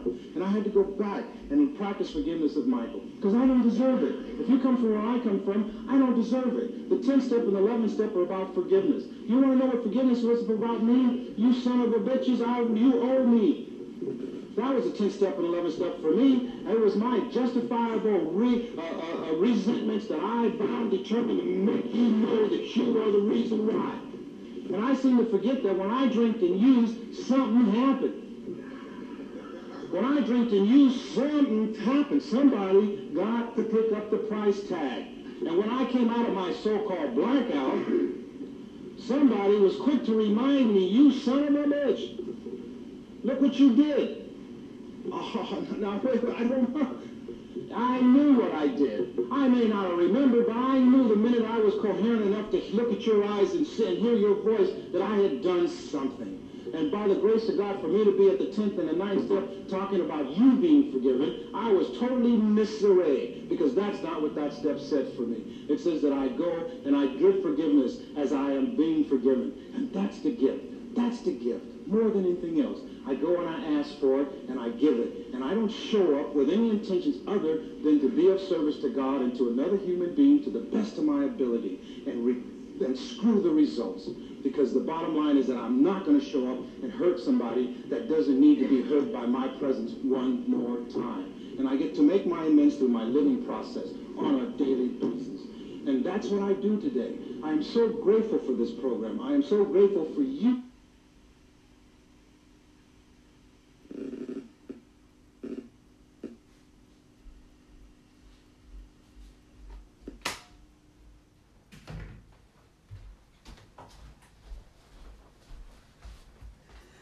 All right, we're going to turn it over to step two, to part two. Thank you so much for listening in. It's awesome, awesome. This is tape.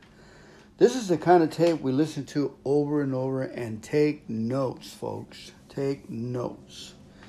Wise minds give instructions to wise minds.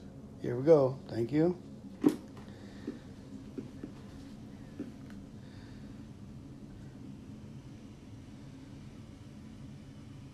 Come on. One day at a time, and you go to these silly little meetings and you work on your shitty attitude, your life may get better.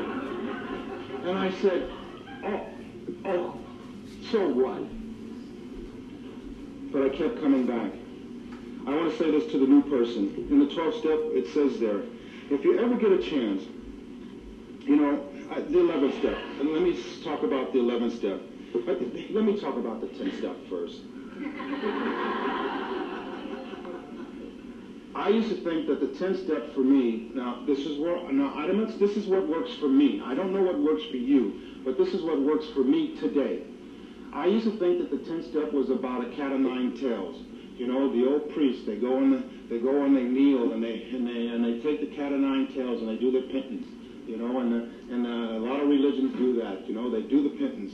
And I used to think that's what the 10th step was about for me. And then I had to reread it one more time. And it says there, you know, that we take a spot moral inventory.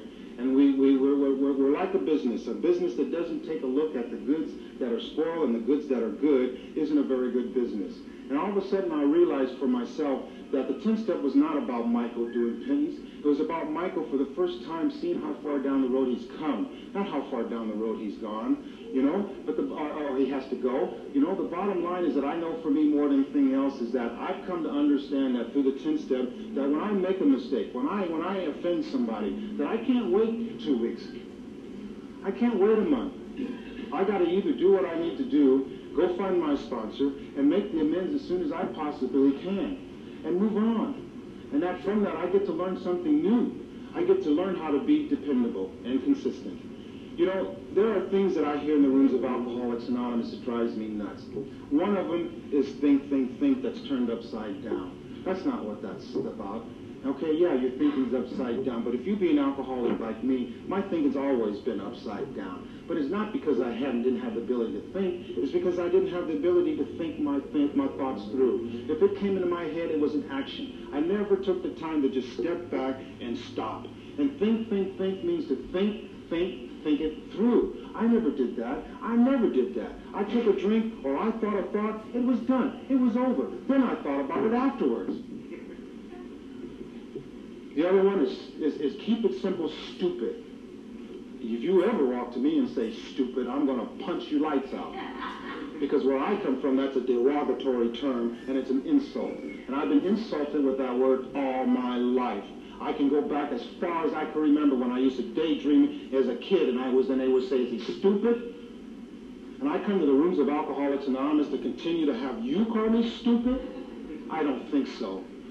The bottom line, it says keep it simple. It means to easy does it. Take your time. Don't take the, the, the, the, little the little bitty things and make them into big old gigantic nightmares. You don't have to do that today. And you're not stupid. You're just a human being learning new behaviors. And sometimes you take those behaviors to the extreme. And all it's saying to you is just easy does it.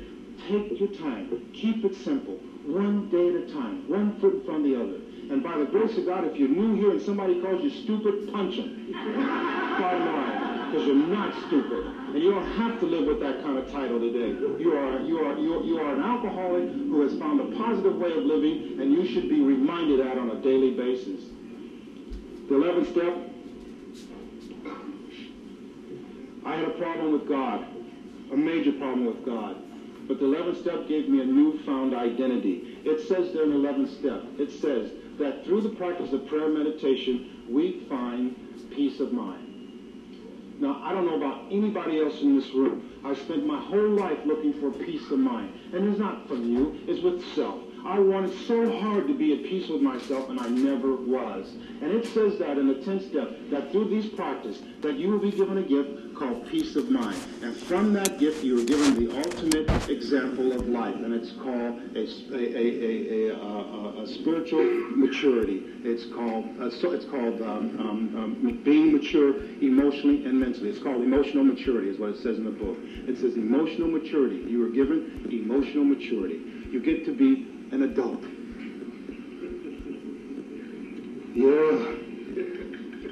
The 12 step, if you ever get a chance to read the 12 step and the 12 and 12, the first two pages and the last two pages are probably the most powerful pages, I don't know for you, but they were for me that I've ever read.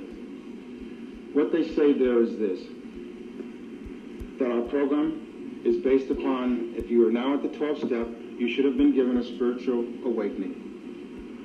You see, I used to think that the white light that Bill talked about was all of a sudden, for the first time in his life, he got this this this this this this angel appeared to him and, and struck him sober, and he was sent and catapulted into the, the, the fifth dimension. And that's not what I understand Bill meant. What Bill was trying to say, and that he browbeat everybody by. He was Bill was not a very good uh, a writer, and he wrote how he talked. And what he was saying was that at one point of his life, he had had a spiritual experience. And he didn't know when that's, he, he didn't know he was having it, but he was having it. And it happened when Ebby showed up to his home and brought him the concept of you must give it away to keep it. And he didn't know that that was the beginning of his spiritual experience until he had traveled through whatever he needed to get to, that he was all of a sudden in this hospital, and all of a sudden the white light of awakening. It was the light of awakening that came to him. All of a sudden he was awakening to a new dimension and a new way of life. That's what he's talking about.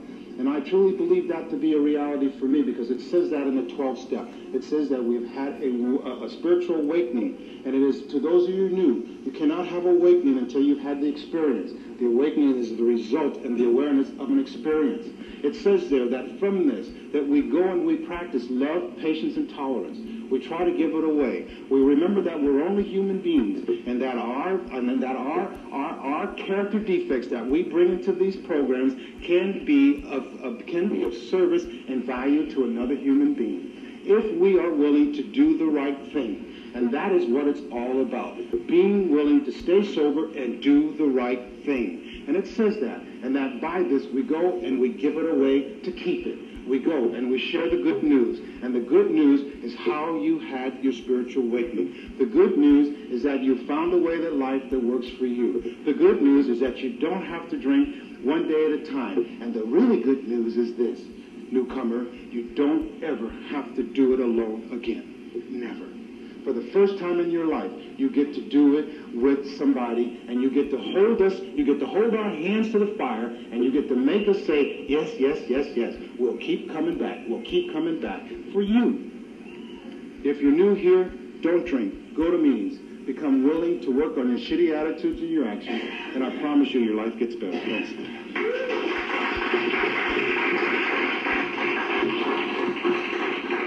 Thanks, Mike.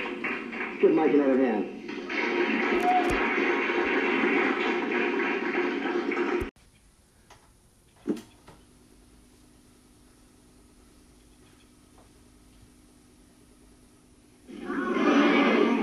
My Nancy. I'm a grateful alcoholic? That make the newcomer sick?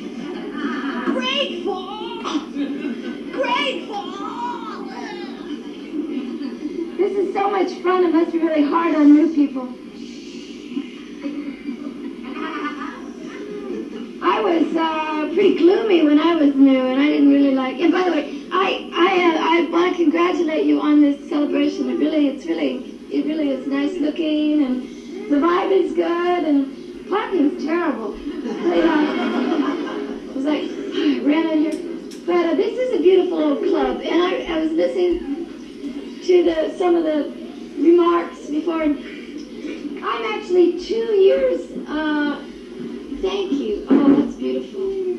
See, my drinking from the bottle days are, you know. Thank you. Preferably it'd be crystal, but this will do. Crystal glass. Okay. Uh, anyway, I was about to tell you that I'm 28 years sober, so I'm two years younger than the club. Oh well. I think it's kind of neat because I, I was here uh, a couple times when I was new, and since then, and there's something very, um, very compelling. There's something very real about these old clubs that are our cherished homes where we're born, and uh, uh, and that's true all over the country.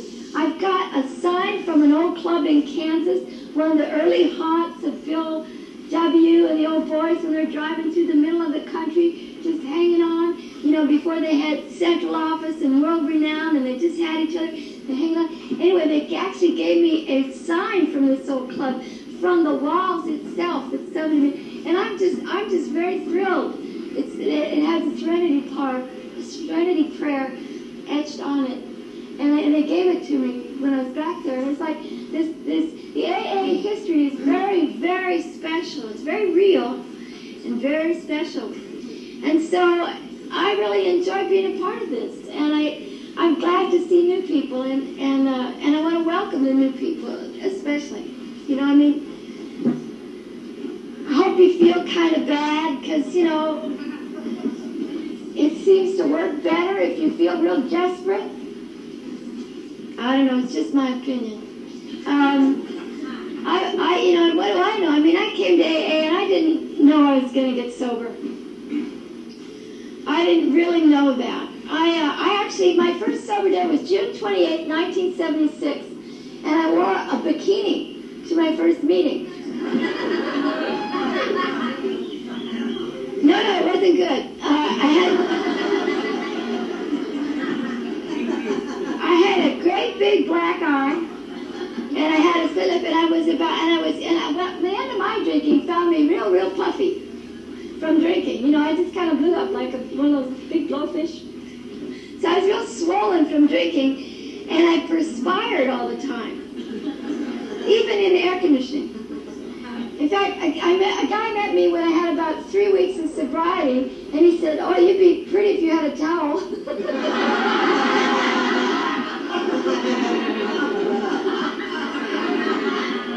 and it took me three days to get mad about it. Then I called my sponsor. But you know, that's the way it goes. But anyway, so I went to my first meeting that day, and I'm sorry I'm fat and I'm wearing a bikini. And the reason for the bikini was I didn't know I was really going to go to the meeting. I didn't know I was really going to get sober that day. Did not know it. I had this crazy brain, and it was June, which is sort of overcast in California, right? A lot of times you don't know what's going to be. So, and I had these crazy sleeping habits that you get, you know, at the end of your drinking as you hit that the bottom of what they used to call the Jellinek curve. Because there's a whole physiology to being alcoholic. There's a whole physiology to having a body that won't let you drink at a certain point without paying a terrible price. You know? It's like, I mean, what they used to say is that if you're an alcoholic like us, Nancy, they said, you have a body that says, I'll kill you if you drink. And you have a mind that says, I'll kill you if you don't drink. you know what I mean? And so what happens to us in our fellowship and by learning to live this way of life is we, we learn to negotiate that. and to make peace there. And we surrender. Okay, okay, okay, I cannot drink anything. And I can't take anything that's going to do my work for me. I've got to be a person. Show me how, right? So we decided. But anyway, so I, so I didn't know if I wanted, I didn't get sober. What does that mean? You know, so I have this black eye and I'm fat and I don't know I have a meeting directory because I had been to a meeting the day before, which I'll tell you about. And I had this meeting directory and actually the day before was so appalling. I mean, I might as well tell you right now, I hated my first meeting. It's just terrible. Just terrible. And all first meetings are the worst, aren't they? I mean, the very first meeting, it's like it's like all the pink and white people of the universe show up. and they all saw me coming with my eye. And that morning, I had put, I knew, you know, I was drunk, I was crazy, but I knew I wasn't beautiful. I knew that. I knew my face was out of balance. So I put a lot of makeup on the other eye so that my eyes would match. And when you have that Maybelline vodka tremble going on, it's hard. So I just kind of was doing the deal and I just overdid it. And then I realized it was, and I had to correct that, so I put makeup on my black eye. Ow!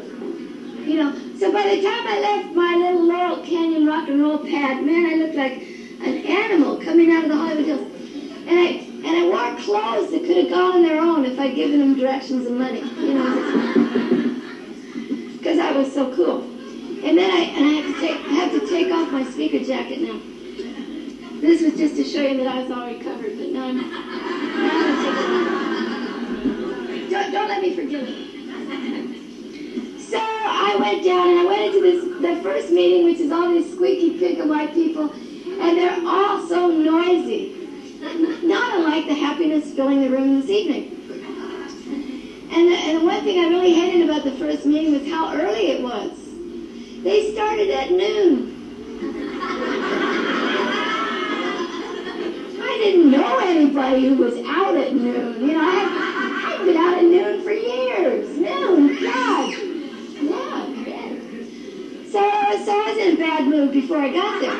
With the whole noon business in my eye. And, and I walked in, and there were all the pink and white people of the first meeting. Now, I don't know where they go to meetings, but they're always in first meetings, right? And they all and they all were waiting for me. They, they had plotted this thing because when I showed up, they all said the same thing. They all said exactly the same thing. This is what they said. Hi. It's like they're so glad to see me because I look so terrible. Hi. We're so grateful to be sober. And those two words, grateful to be sober. Man, those things were capital letters. Grateful to be sober. And you're not? And, um, and then they, they all said the same thing. And then they popped the question. They all asked the same question. They looked at me with those patronizing eyes, and they said, "Are you new?" So, and, and as a result of that, I got my first sober feeling, which was resentment.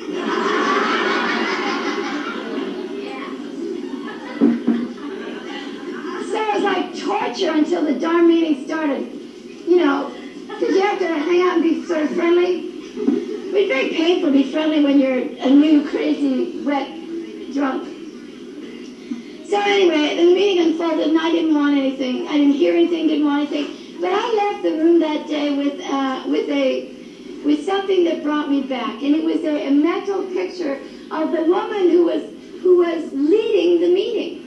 And I don't know her name. I never have met her since June 27th, 1976. Oh, I wish I had drunk with you. Look at that. I got two drinks. Yeah, go to the rafters. They'll treat you right. So anyway, uh, so I was in this meeting, and, but the woman who was leading the meeting was absolutely beautiful. And I'll tell you that this is why I came back to Alcoholics Anonymous. It wasn't because I was looking for God. I wasn't looking for a better way of life. I, di- I didn't intend to stop drinking. But what brought me back was booze and this woman who was so beautiful. And I, I don't mean that she was beautiful from the Lancome special, you know, or Estee Lauder. She was beautiful from the inside out, which is something that you can't even inherit. You get it one day at a time. Men and women become beautiful here. And you know how we look when we're in the center of the deal. When you're in the center of the deal, there's something powerful about a sober alcoholic. And they don't even need to know that you are to feel that. You know, and this woman's demeanor and expression and the vision of her brought me back to Alcoholics Anonymous the next day in my bathing suit. and there's this big drunk in between them, you know. So, I, well, well, I was actually a little drunk. My last drunk was a stupid drunk. I left that meeting, that new meeting. I couldn't wait to get out of there. People were chasing me down the street. Give us 90 days. Just give us 90 days. Had little paper phone numbers blowing out of my hands. And, no, I don't want to call you. Yeah. And, and I went and I bought a bottle and I took it back. I was right with my two, my two last friends, and I use that term friends loosely. I, I ended up, you know, my companions were at the end of my drinking life. There were two gay men who were drug addicts. And they didn't drink my wine, and they cleaned my house. yeah, right? Yeah. I laughed. Someone understands. That was it. And I had had a big life before then, and you know, we all had, right? So I took my bottle after this AA meeting up to one of these gay guys' pads. And he rented a pad in, in Hollywood Hills. Supposedly, some of these old time movie stars haunted it. You know, he used to have lots of drunks talking to haunted old movie stars. Anyway, I just took my bottle up there and put it down and started drinking out of it. And he's sitting across the room from me, sniffing and snorting and peeping and honking and doing his drug deal, you know. And I'm drinking and talking, and I got this relationship, right? And um, and all of a sudden he took a break and he looked at me and he said, "You've really got a drinking problem."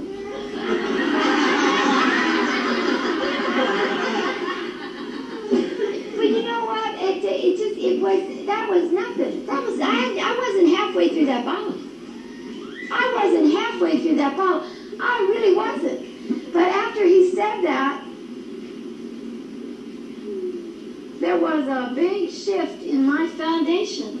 It was kind of a wordless, just a collapse.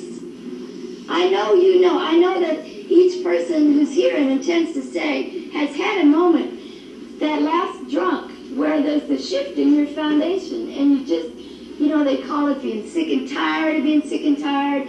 They call it the, you know, that it's where you just, you know, you know the pussy. I had that, and I got up and I left a bottle two thirds full.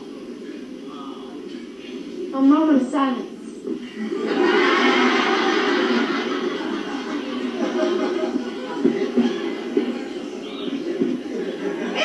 You know how we are. Didn't you used to do cleanup all the time? I always did clean up at the parties. Oh, I'll clean up. I don't mind cleaning up.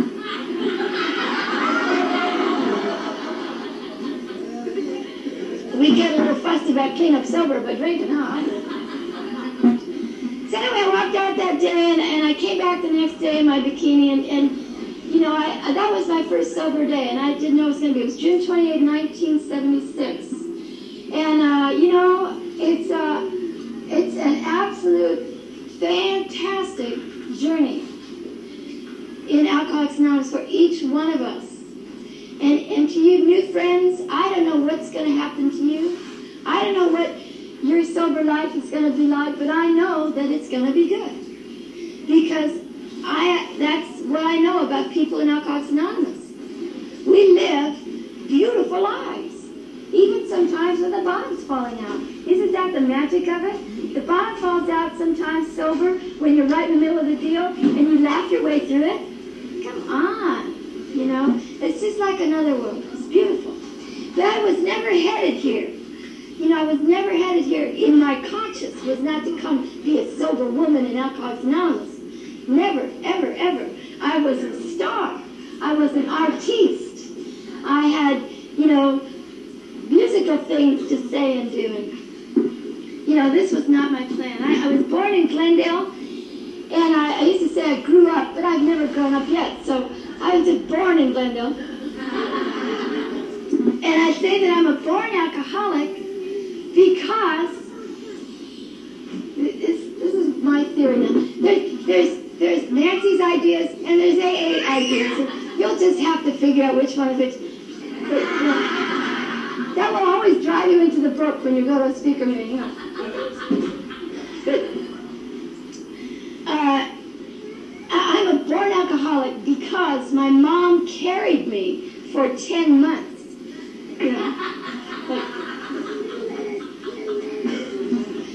I was in the womb going, no, no. Have my little fins pressed up against the uterine wall going, no, Be born. then I'm dumped out and I'm a victim. Yes?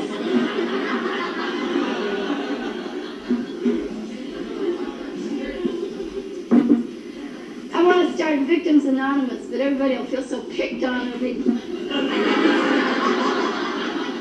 Will you read? No! anyway, um,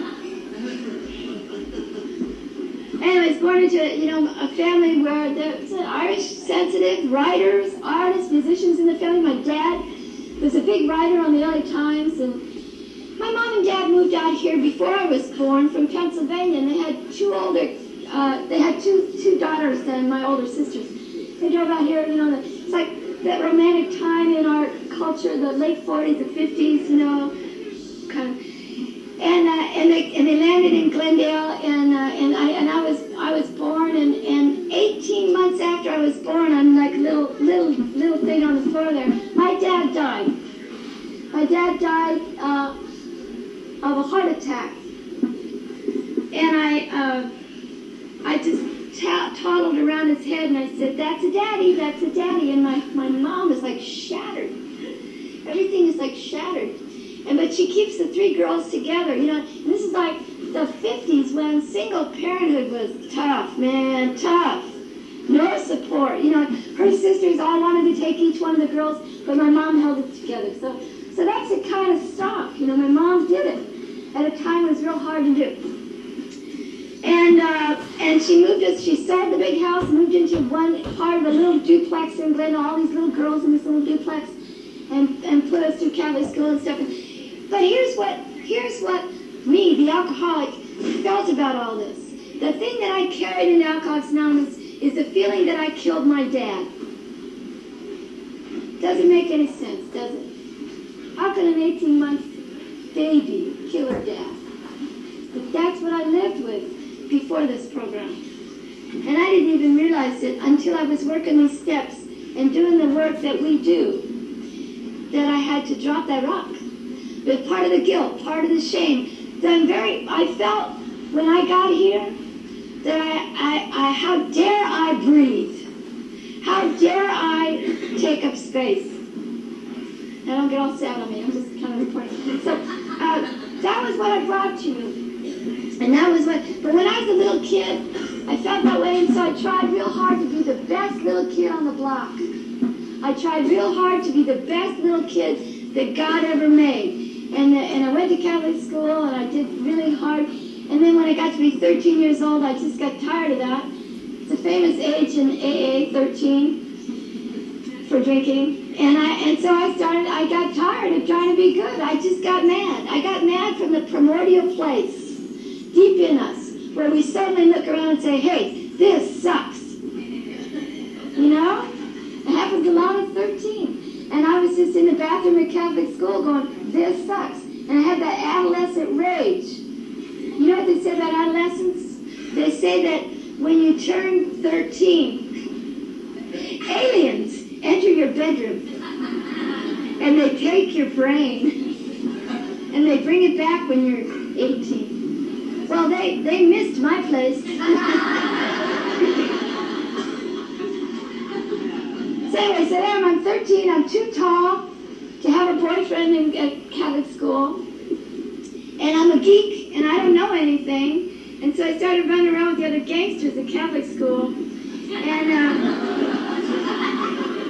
and I wanted to have some fun. And so we did. And we had that vodka and orange juice in the bathroom, and that first drink, oh my goodness, just beautiful.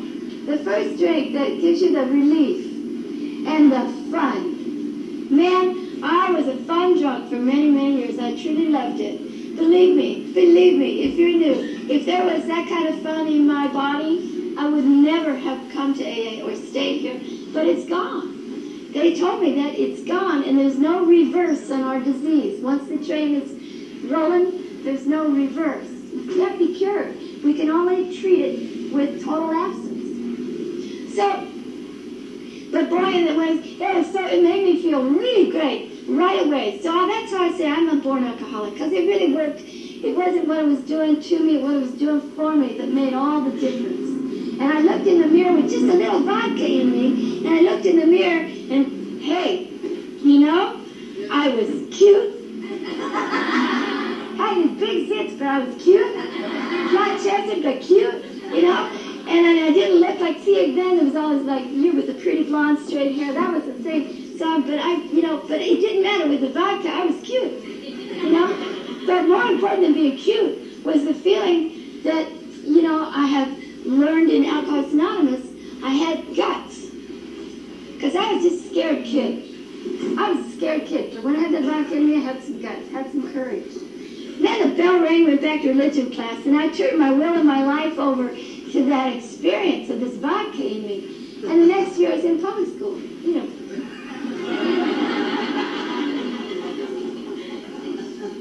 And my mom was kind of, you know, I, I was, uh, I was uh, too much for my mom. You know, she dealt with the other two, and there I was, just, I was just burning rubber through my mom's life. Yes? And I'm in public school, and I'm ratting my hair really high, so I look like a bad girl, you know, scary. They used to wrap their hair really high and put razor blades in the hairdo to be ready. I was too scared to put razor blades in my hairdo, but I wanted to look like it was terrible, like it was going to happen. And, and I wore tons of makeup. You know, we had the Elizabeth Taylor black eyes and, and white lipstick. Remember the white lipstick? It's coming back. Everything else came back. And I became a thief. I started to steal. Now, our literature talks about people like me and the victims and the angry ones because we think the world owes us a living. Guess what? Nobody owes me anything. But I had to find that out in Alcoholics Anonymous. I did not know that. At first, I heard it through a funny share. Somebody was talking about putting a note on the refrigerator for the alcoholic that she lived with. And it said, Dear, uh, dear Joe, I don't know you anything. Love, God. but I mean, I, I didn't know that. I thought I was cheated, and I was mad about it. And I became a thief to take what I wanted. And, but I was a nice thief. I, I didn't steal from my friends. I, I fancied myself, uh, you remember Robin Hood? yeah. Robin Hood stole from the rich and gave to the poor, didn't he? Yeah, it was a nice, like, I will help you. Except I was a half measure Robin Hood.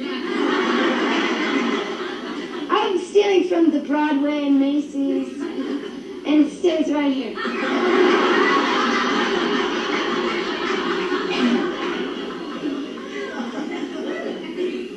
Yeah, and we're all laughing at this, you know. So beautiful because we discover the laughter of our lives. So anyway, so I'm, and I'm also a bad high school student, terrible high school student, breaking my mother's heart all over the place. I saw my first therapist when I was 15 years old, and it meant nothing to me, absolutely nothing, because I already had decided how I wanted to live. I discovered the coffee houses in Hollywood. Now you're growing up and see, Red, Glendale was a redneck little burg back in the 60s. So running away to Hollywood was fabulous. And, and the coffee houses in Hollywood, well, I got to tell you, because so many of you are so young, and I get to do this now because I got some miles on me. But I get to tell you that the coffee houses in Hollywood were not Starbucks.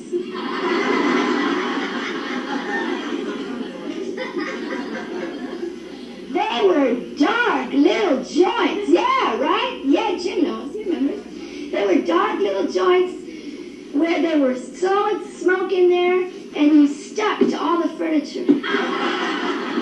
You just stuck to the walls, you stuck to furniture. And it was great. I loved it. You know, and there was all these other people like me and you. All the other losers were in there. There was like, there were artists and writers and politicals and people on the outside. The people who have that special thing inside that says no. The, the outside people. And that was, it it was kind of like, you know, a before picture of AA. you know, hey, I'm just telling you the way it is. Somebody asked me when I was new, they said, who do you think we are? I said, I don't know. They said, we're the people you drank with. And sure enough, you are. I understand you perfectly. We look at uh, each other and we barely need to say, how was your day? We just know. There you are. Going to a meeting, everybody looks at you, yeah, I know how his day was. they don't do that out there. Some of them do. But we have a, a certain special thing. And I've always hung out with alcoholics and addicts. I just love us.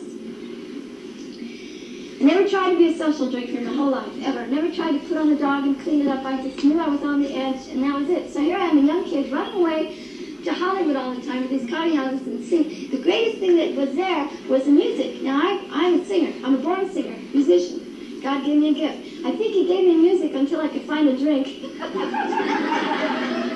Because music has pulled me through my whole life. Meant everything to me.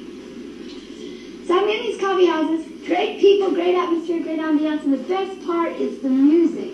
The music of the 60s, which was just tearing it up this is rock and roll now. This is the birth of real rock and roll, right? It's just coming out of the 50s and then into this thing and it becomes a voice, becomes the people's music. I don't know if it still is that, but it became, it was our voice. And the war and the women's movement and all this stuff is going. Well, I didn't really know too much about that. But what I really loved was the atmosphere of protesting. I did. Kindred spirit. But was good. You know, in the 60s, remember, you could just open your door, and if you listen really carefully, you could hear someone somewhere screaming, "No!" everyone had a, everyone had something. So I love that atmosphere, and I love to go to these peace marches and have drugs and. So that was my scene. That was me. Stand around singing Puff the Magic Dragon. Bet you missed those days, huh? Yeah, baby.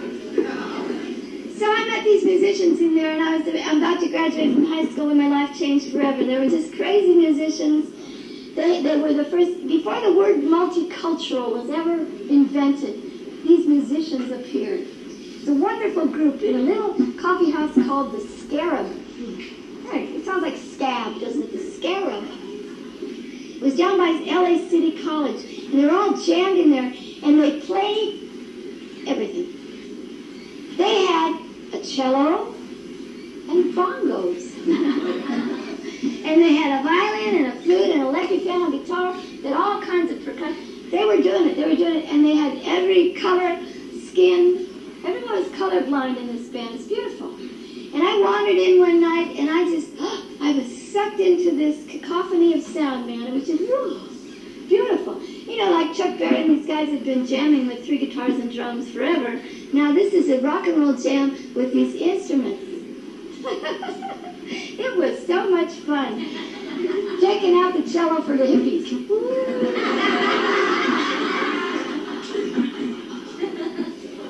but I'm getting ahead of my story. They were called Jay Walker and the Pedestrians, and I stood up in the middle of the room and I started singing with them. I just sang right out of the center of me where I lived, and it was beautiful. And cut, we really caught it, man. We just caught it. We just did it. Beautiful.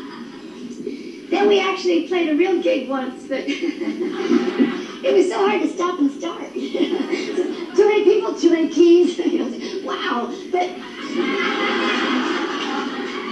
eight of us broke away from Jay Walker, and I got bumped out of Glendale High School. They said, goodbye, I never come back here again. Here's your degree. Which I can hardly read, right? Eight of us broke away from Jay Walker. We set up in a little house in Silver Lake. Little Italian family. Second generation Italian family. In other words, they came from the old country and had old country life there. They had, there was uh, the shop, the TV repair shop, and the house. It was a neighborhood place. I mean, really, you go to the front door. Over the front door is a big sign with red letters. Anthony's TV and Lawnmower Repair. So we're going to be rock stars from this place. You walk in the door, and the first room is the TV repair shop, and there's every kind of TV and radio going back as far as radio goes. Just everything, floor to ceiling. And there's bicycles, and there's roller skates, and there's lawnmowers, and there's a cat in the corner always giving birth to kittens. And there's a, there's a guy in the other corner with a soldering gun and a cigarette his whole life. 30 years this guy's a then you walk into the next room, which is a little yellow kitchen. And this is like the heart of the, of the house, right? Yes? The heartbeat, the kitchen. And there's always coffee on the stove. And there's wine on the table, and there's Italian cookies. And there's one wall that's floor to ceiling pictures of the kids. And uh, awards and ribbons and stuff. It's like a home here. And it's Anne and Anthony. Now they're like four feet ten, all the time. And they and they and they look up at me and they go, "Oh, she's so beautiful." I'm like, "Wow," you know. And I'm taken into this home with a mom and a dad. See, I don't know about a dad. I'm looking for a dad like all my life till then, and now there's a dad there. Oh, she's so beautiful. And then in the next room we put the band. Okay, so there's eight, 18 to 21 year old strapping guys, like some of the buff dudes in here tonight, right? These kind of guys, all filling up this little living room. We broke the couch, we've got drums in there, we've got amplifiers in there. There's no room for me, so I'm singing back in the kitchen, right? And this band was born like that in Silver Lake, in this little house, you know? And we call ourselves Sweetwater. And we just went from there to the Whisky A Go Go. You know, people say there's no such thing as an overnight success. Yes, there is. And it depends on the time. It depends on the time. It was like God said, this is the way it's going to be with these people. And he took me out of high school and he dropped me into the Whisky A Go Go, where we opened for Janis Joplin and Big Brother and the Holding Company. Eleven record companies came and bid for us. That never happens anymore. So we're history in the making, right? Yes? Beautiful. Inside of me, I'm just like, I love this. I'm an alcoholic, you know, I'm crazy with this. I'm like, whoa, whoa, whoa, whoa, it's great. We go on the road, we play everywhere, all over the country. We played all the big rock and roll rooms in our country. We played all these big, all this legendary stuff. We played it all, everywhere. We played with all the rock and roll legends. I've got stories. I've got stories. What a marathon speaker I could be. I've got stories. But I want to tell you about me because that's the way it works. That's how it works in here? I'll just tell you my experience. I'll tell you that inside of me, I had, I was, this was too much. This was just unbelievable, this success. Because I had two things going on, and you might recognize this. On the one hand, I felt so much better than everybody who'd ever been mean to me. It's like, you missed out, baby. I bet you're sorry you pushed me in the sixth grade, aren't you? You know, I just, same time, I had a terrible fear that you would find out I was no good. That was a big phony. And I, I in Alcoholics Anonymous, we try to teach each other constantly that we live a life of love and service and moderation. Yes? So I have this dramatic, crazy personality, so I'm either on top or on the bottom. And our literature describes that perfectly. I'm either up here or I'm down here. And so that's the way I'm handling this, what's going on with us. We were the first band to take the stage at Woodstock. And they cut us out of the movie. Yeah, I hate when that happens too. You know that the only place that's funny is AA?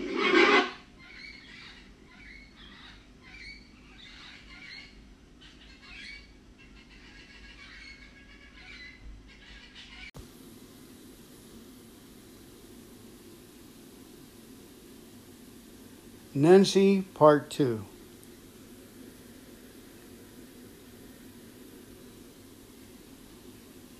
If you were still in that movie. But in AA, we laugh, right? Four months after Woodstock, three days after we taped the Red Skelton Show, which, for those of you who are just not born yet, this is a... Red Skelton is like pre-MTV, okay? Big deal, right? So three days after we taped the Red Skelton Show, I was hit by a drunk driver, and my life changed forever. I mean, I was changed forever. You know, it was very happened on the Ventura Freeway, and I was rear-ended in the rain, and my car went into a phenomenal spin across the freeway, and when it stopped spinning, uh, my girlfriend who was with me was not injured. She got out, and she started to wander around in the rain. What had happened is there was fender benders across the freeway, and I couldn't drive through, so I had to stop my car. I turned to my friend and I said, Phew, we made it. And right after I said that, he hit me, 65 miles an hour. They took me to Glendale Memorial Hospital on the one night of the month. Guess that one night of the month when all the neurologists in Southern California are having a meeting. These are all the head doctors. Now I pushed that Buick steel up six inches. I made a crater shaped like my head in the car roof. No seatbelt, right? So all these head doctors worked on me. I'm, I'm out. I'm gone. I'm dying. They put me on every manner of life support. They drilled a couple holes up here. The priest came. The Irish family came and cried. I'm dying. And the doctor said, this girl will not live. No one can survive a blow like that.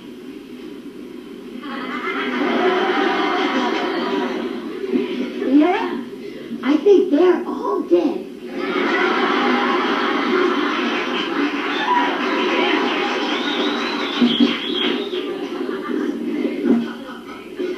You and I know there's a power greater than all the neurologists of Southern California.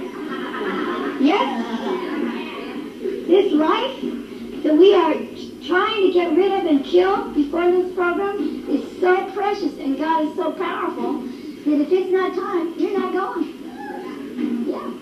So, I came out of this coma and I, uh, I had brain damage, past tense, I'm okay now.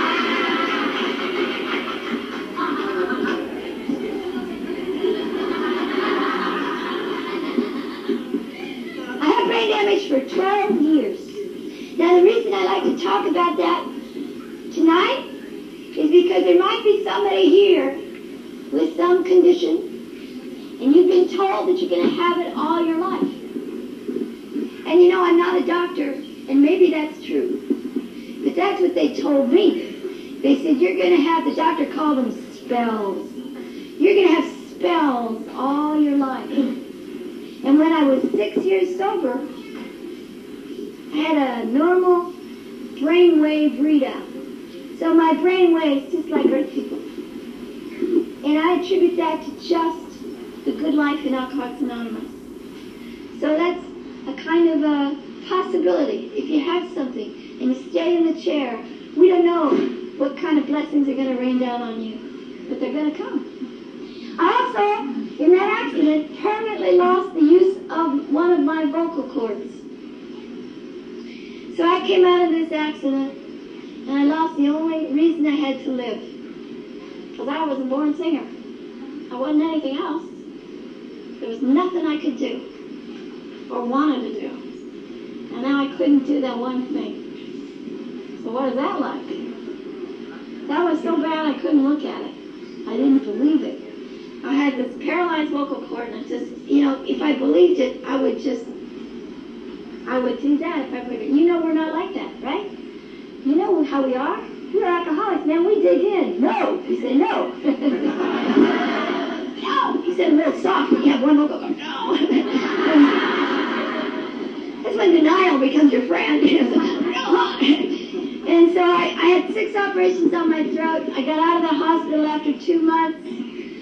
And I started working on my voice. And one doctor said, you'll never do it. And then someone else said, she sings chords, not notes. And I, I don't care what that guy says. But I knew that no one was going to help me but me to get my voice back. Now, I was also told you can never drink. You can't drink. You have a terrible head injury. But what do they know, right? I'm drinking in a matter of days. And I must have been very interesting to drink that. So that's what happened. Sweetwater was just devastated, devastated. Look, I wasn't the only one almost a rock star. They were too. And it was ripped away from us. Now, they say alcoholics are the almost people. you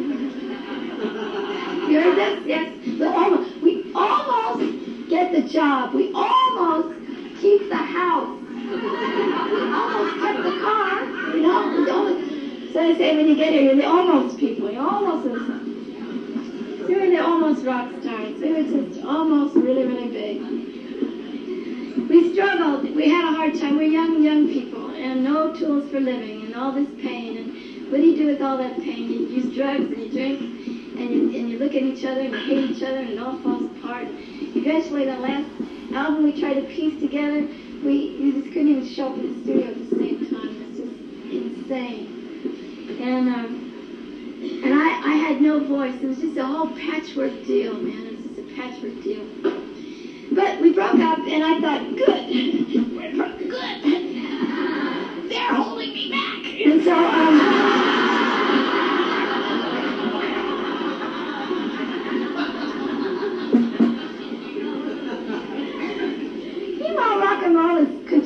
grow without us. You know, more and more women are coming on the scene, and more great music is happening, and and I'm right up there trying to work the deal and get a, my own deal, and I've learned to write music better, and got some bands going, and got some got some stuff out there, had some action. I'm doing all right. You know, I'm drinking, carrying on.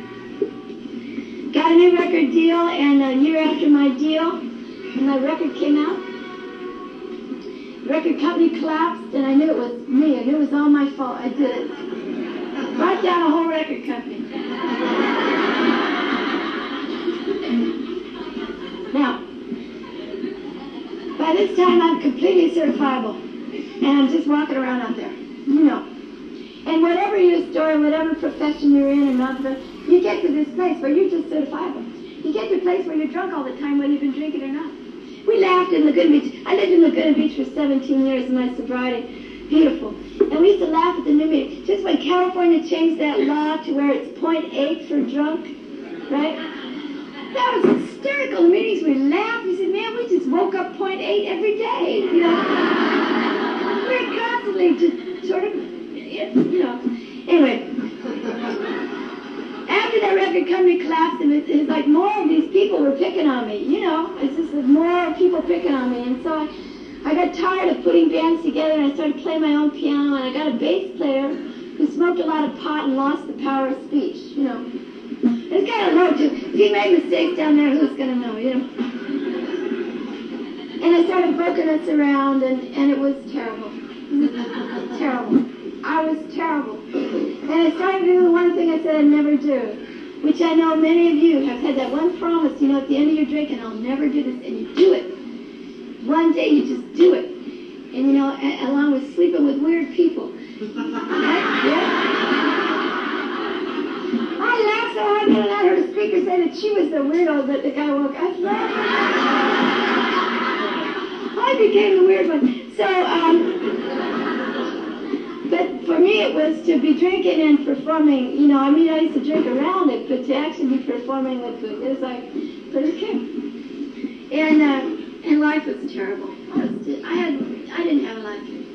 Life is gone now, and eventually I couldn't go out. Eventually I stopped playing because I couldn't play. By the time I got to Alcoholics Anonymous in that bathing suit, in that condition, I couldn't tell you what a C chord on the piano was, and that's very simple. For any players, you know how simple a C chord is. So that's what my drinking did, and it just cut away all the people. My mom, my sisters, nothing to do with it. Never loved a man out there. Just didn't know what that was all about. I mean, I knew what sex was about, but I didn't know what loving somebody. You know, it says on page 53, I just love knowing that page. It says that we never knew how to have a true partnership It's the 12 and 12, by the way, page 53. We never knew how to have a true partnership. And I never did. I didn't know how to be a worker among workers, a friend among friends, a band member among band members. I had no idea. I was always Nancy against the world, and you know what? The world won. Because I'm an alcoholic, and it's a hopeless condition until you find recovery. And recovery in Alcoholics Anonymous is the very best. It's the very best. They're doing all kinds of. You know, they're out there inventing pills, right? Pills for us now, again. One more, and this comes up periodically every five or ten years. Someone goes, "Hey, alcoholics can take this pill. Well, who wants to take a pill and be the same creep you were? Do you understand? Who wants a pill like that, man? I don't have that personality, need a drink, but not have it do anything to me. I mean, come on. So, if you're new, turn yourself in. Give it up, baby. We wash brains here. We wash brains. I remember that uh, it, it was beautiful. My, my early sobriety, I hated everything, and and I, I hated being a newcomer. Being a newcomer in Alcoholics Anonymous is horrible. I, I mean, my heart just goes out to newcomers eyes because it's horrible. Everybody just looks down on you. You have no clout. Shut up! And I had a big ego and I had no clout in AA. It was really awful. So I'm sitting around with that black guy for a long time. And I had, I tell you, it all hit me when I had five days without a drink and without drugs and going to AA meetings. And I woke up that morning with five days without a drink or any drugs. Oh man. I woke up and God presented me with an idea. The idea was, I'll bet people in AA don't have big boxes of dope in their closet.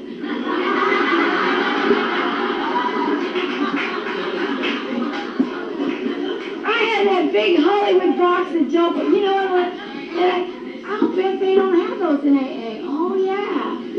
Well, so then I decided, like drama queen that I am, that I've got to sell the. You know, if there was strychnine in there, I wouldn't sell it to anybody. I'd just throw it away, right? But no, it's poison in this box, but let me sell it.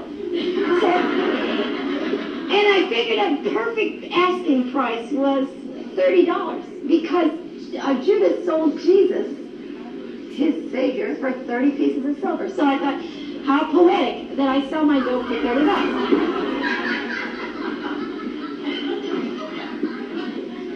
So I called the other gay man that I ran around with. Now this guy had a weird body. I mean, it was strange. This was the kind of fellow who smoked pot and did exercises. Do you understand? When we smoked pot, we are trying to be mellow, yes? This guy would do jumping jacks.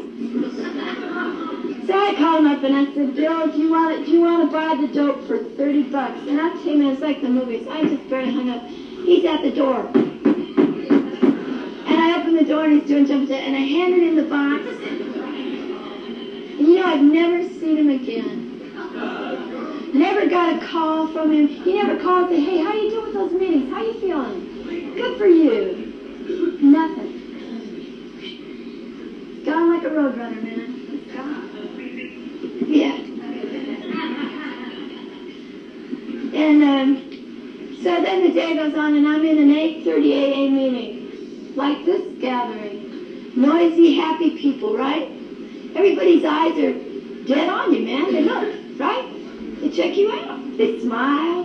They're noisy. Hi, we're so grateful to be sober.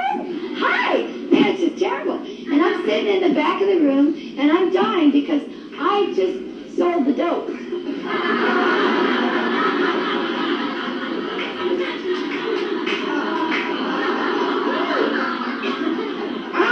I'm a Woodstock queen, man, and I'm with the Brady Bunch of AA and I can't go home again. And I book describes a place that says that alcoholics will come to know loneliness like few people do. We know loneliness like few people do. We will reach a place where we can't picture life with alcohol and we can't picture life without it. And it happened to me that night. I'm in this meeting and I am dying. What have I done? And you know, they asked for the hands of the newcomer. Oh, here we go again. I put up this little claw. And a woman saw it in the middle of the room, and, and she it back for me at the coffee break. And you know, I saw her coming with that look. And I thought, oh no, she's going to hit on me. You know.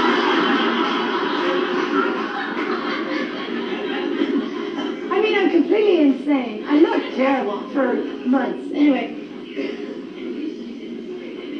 What she did was she came up to me and she sat down in the empty chair next to me and she, she put her arms around my shoulders and she held on to me. Now, I, I, know, I, no one has touched me till then. I mean, they tried, but I'm like, I'm a cactus, right? But, but this lady put her arm around my shoulder and she held on to me. And this is the first miracle of my recovery because I didn't go away from her. And I felt that arm. I felt a human touch on me.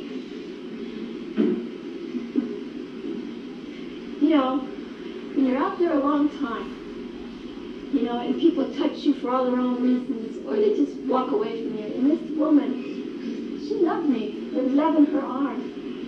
And uh, then she looked at me and she said, going to be okay. And then the second miracle was that I believed her. Man. Now, now we're talking language of the heart, and I let it in. And uh, for one, Miss Woodstock is gone. And for one minute, I'm the kid in the bathroom, just before I picked up the drink. Yes? She says it's going to be okay. And then Lady helped me rent an apartment and moved out of the rock and roll palace and moved into a bright, sunny apartment in Los Angeles with big windows, sunlight, and I dove into Alcoholics Anonymous and I dove into to the life here. I dove into the activity. And I let you love me. And I smiled and I tried to sound like you did. You know, I tried to say I was grateful. I've been saying I'm a grateful alcoholic all these years. You know why I do it? Because language is powerful. language is powerful. I littered my speech with all the bad language I could. You know, and so I thought I'm going to try to talk a new way about Nancy. I'm going to say I'm grateful. I'm going to say I'm good. I'm going to say I'm worth something today. Why not? Why not? And so I started to build on that. And then, you know, later on I went to college for a while, and I had a professor say to me that language is, is, is powerful on you as heroin. Words, the words, I mean the words we say to ourselves in our in the stream of consciousness, driving down the road. You know, how do you talk to yourself? What do you call yourself? Bad names? And he's sitting there saying this. I'm going, oh, busted. You know, because I'm running around going, you're really a fool. Why'd you do that? What a goof brain you are. That's not, that's not goodness. So anyway, I got involved in Alcoholics Anonymous. I got, my home group was the old Radford Club on Radford Street. And I went there and, uh, and they saved my life. They saved, first it was through service, through doing the dishes and getting all the attention, you know, that old broken performer needs a lot of attention, right? So God would give it to her, so they did. Know? God just gives us what we need if we surrender to this way of life. And you I got into the cups and washing the cups at Radford, and that was a big deal. You know, I'm washing the cups, and I'm like this baby washing the cups, and, and all the heroes of the noon meeting, Rosemary, Mel, Al Bam, Mike Ross, all these old time would come into the kitchen, they'd give me their cups with cigarettes in the bottom and lipstick grins on the side, and they hand me their cups and they'd say, Oh, Nancy, you're doing a good job. and when they said that, this terrible wound that we bring in to these rooms healed a little bit more. You know, man, I've been around with all this, you know, fancy stuff and thrown up on famous shoes. But when the heroes of the noon meeting said I was doing a good job, this wound closed up a little bit more. And something new took its place. New pink skin inside. A new heart started to beat, right? Beautiful. I'm having a good time now at all the new meetings with this. oh, Nancy, hey, Nancy's doing a good job. So I'm washing dishes, I'm getting dishpan hands, and Angelo shows up. And he's a skinny drug addict with a great big Brillo 70s haircut, right? well, it was the 70s, so. And he hears him say, for every cup you wash, you get another day of sobriety. Now I had a problem. we say the Lord's Prayer and race into the kitchen, you know. Who's gonna get the glory? And you know those drug those drug addicts are fast, man.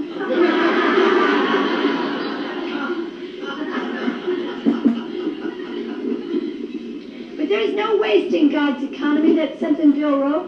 There's no waste in God's economy. And we, we, we learn from the seemingly bad. And I got a beautiful lesson in a sober life.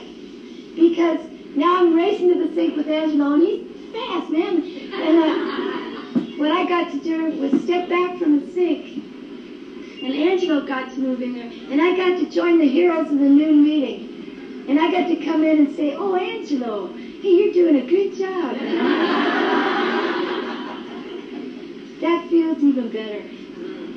And that taught me that service in Alcoholics Anonymous goes on rotation here. That taught me there are no stars here. We love each other.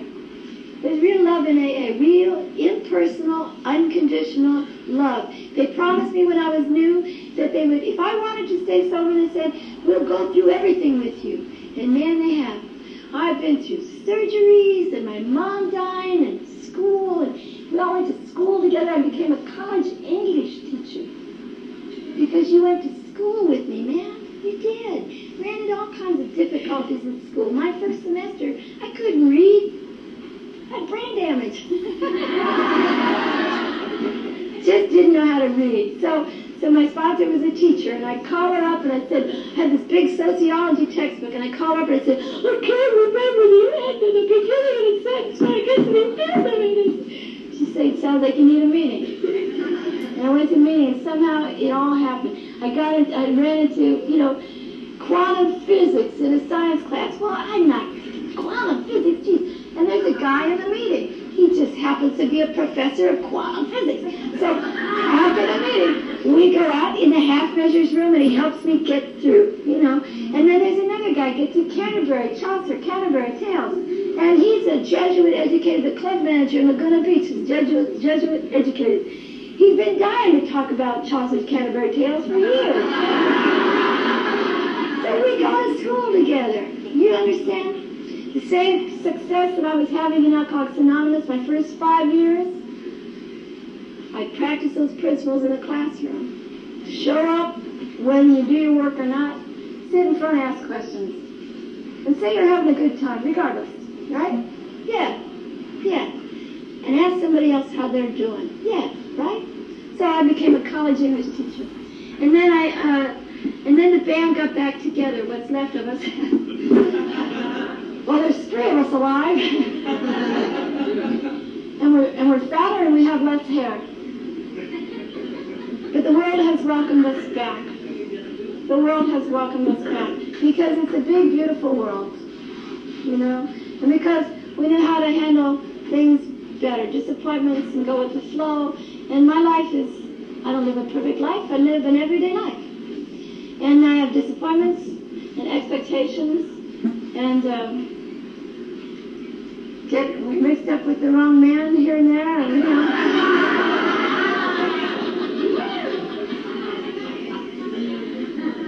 but I don't think, as I stand here tonight, that there's anything on earth that I would do if it would take me away from you. There are women who call me their sponsor. And I mean, they open up to me. And I am available and I am useful. And I can love them and I can share with them. You know, that started early in my sobriety.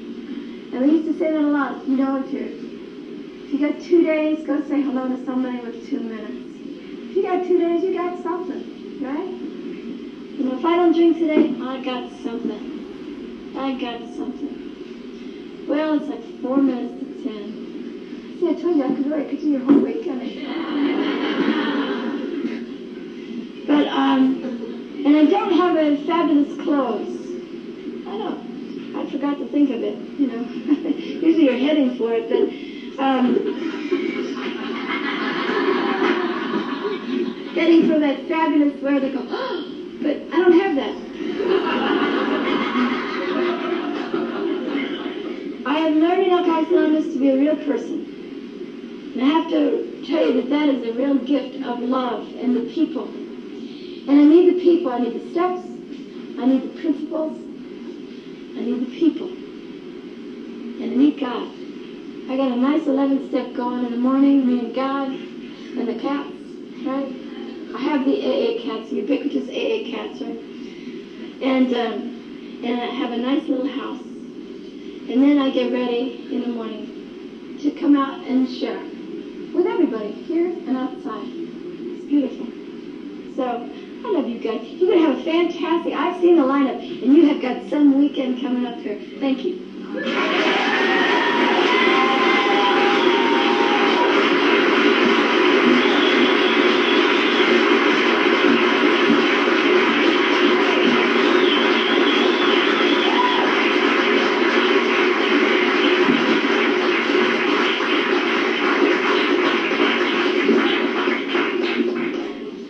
so much, Nancy. Let's thank her again. It was so great.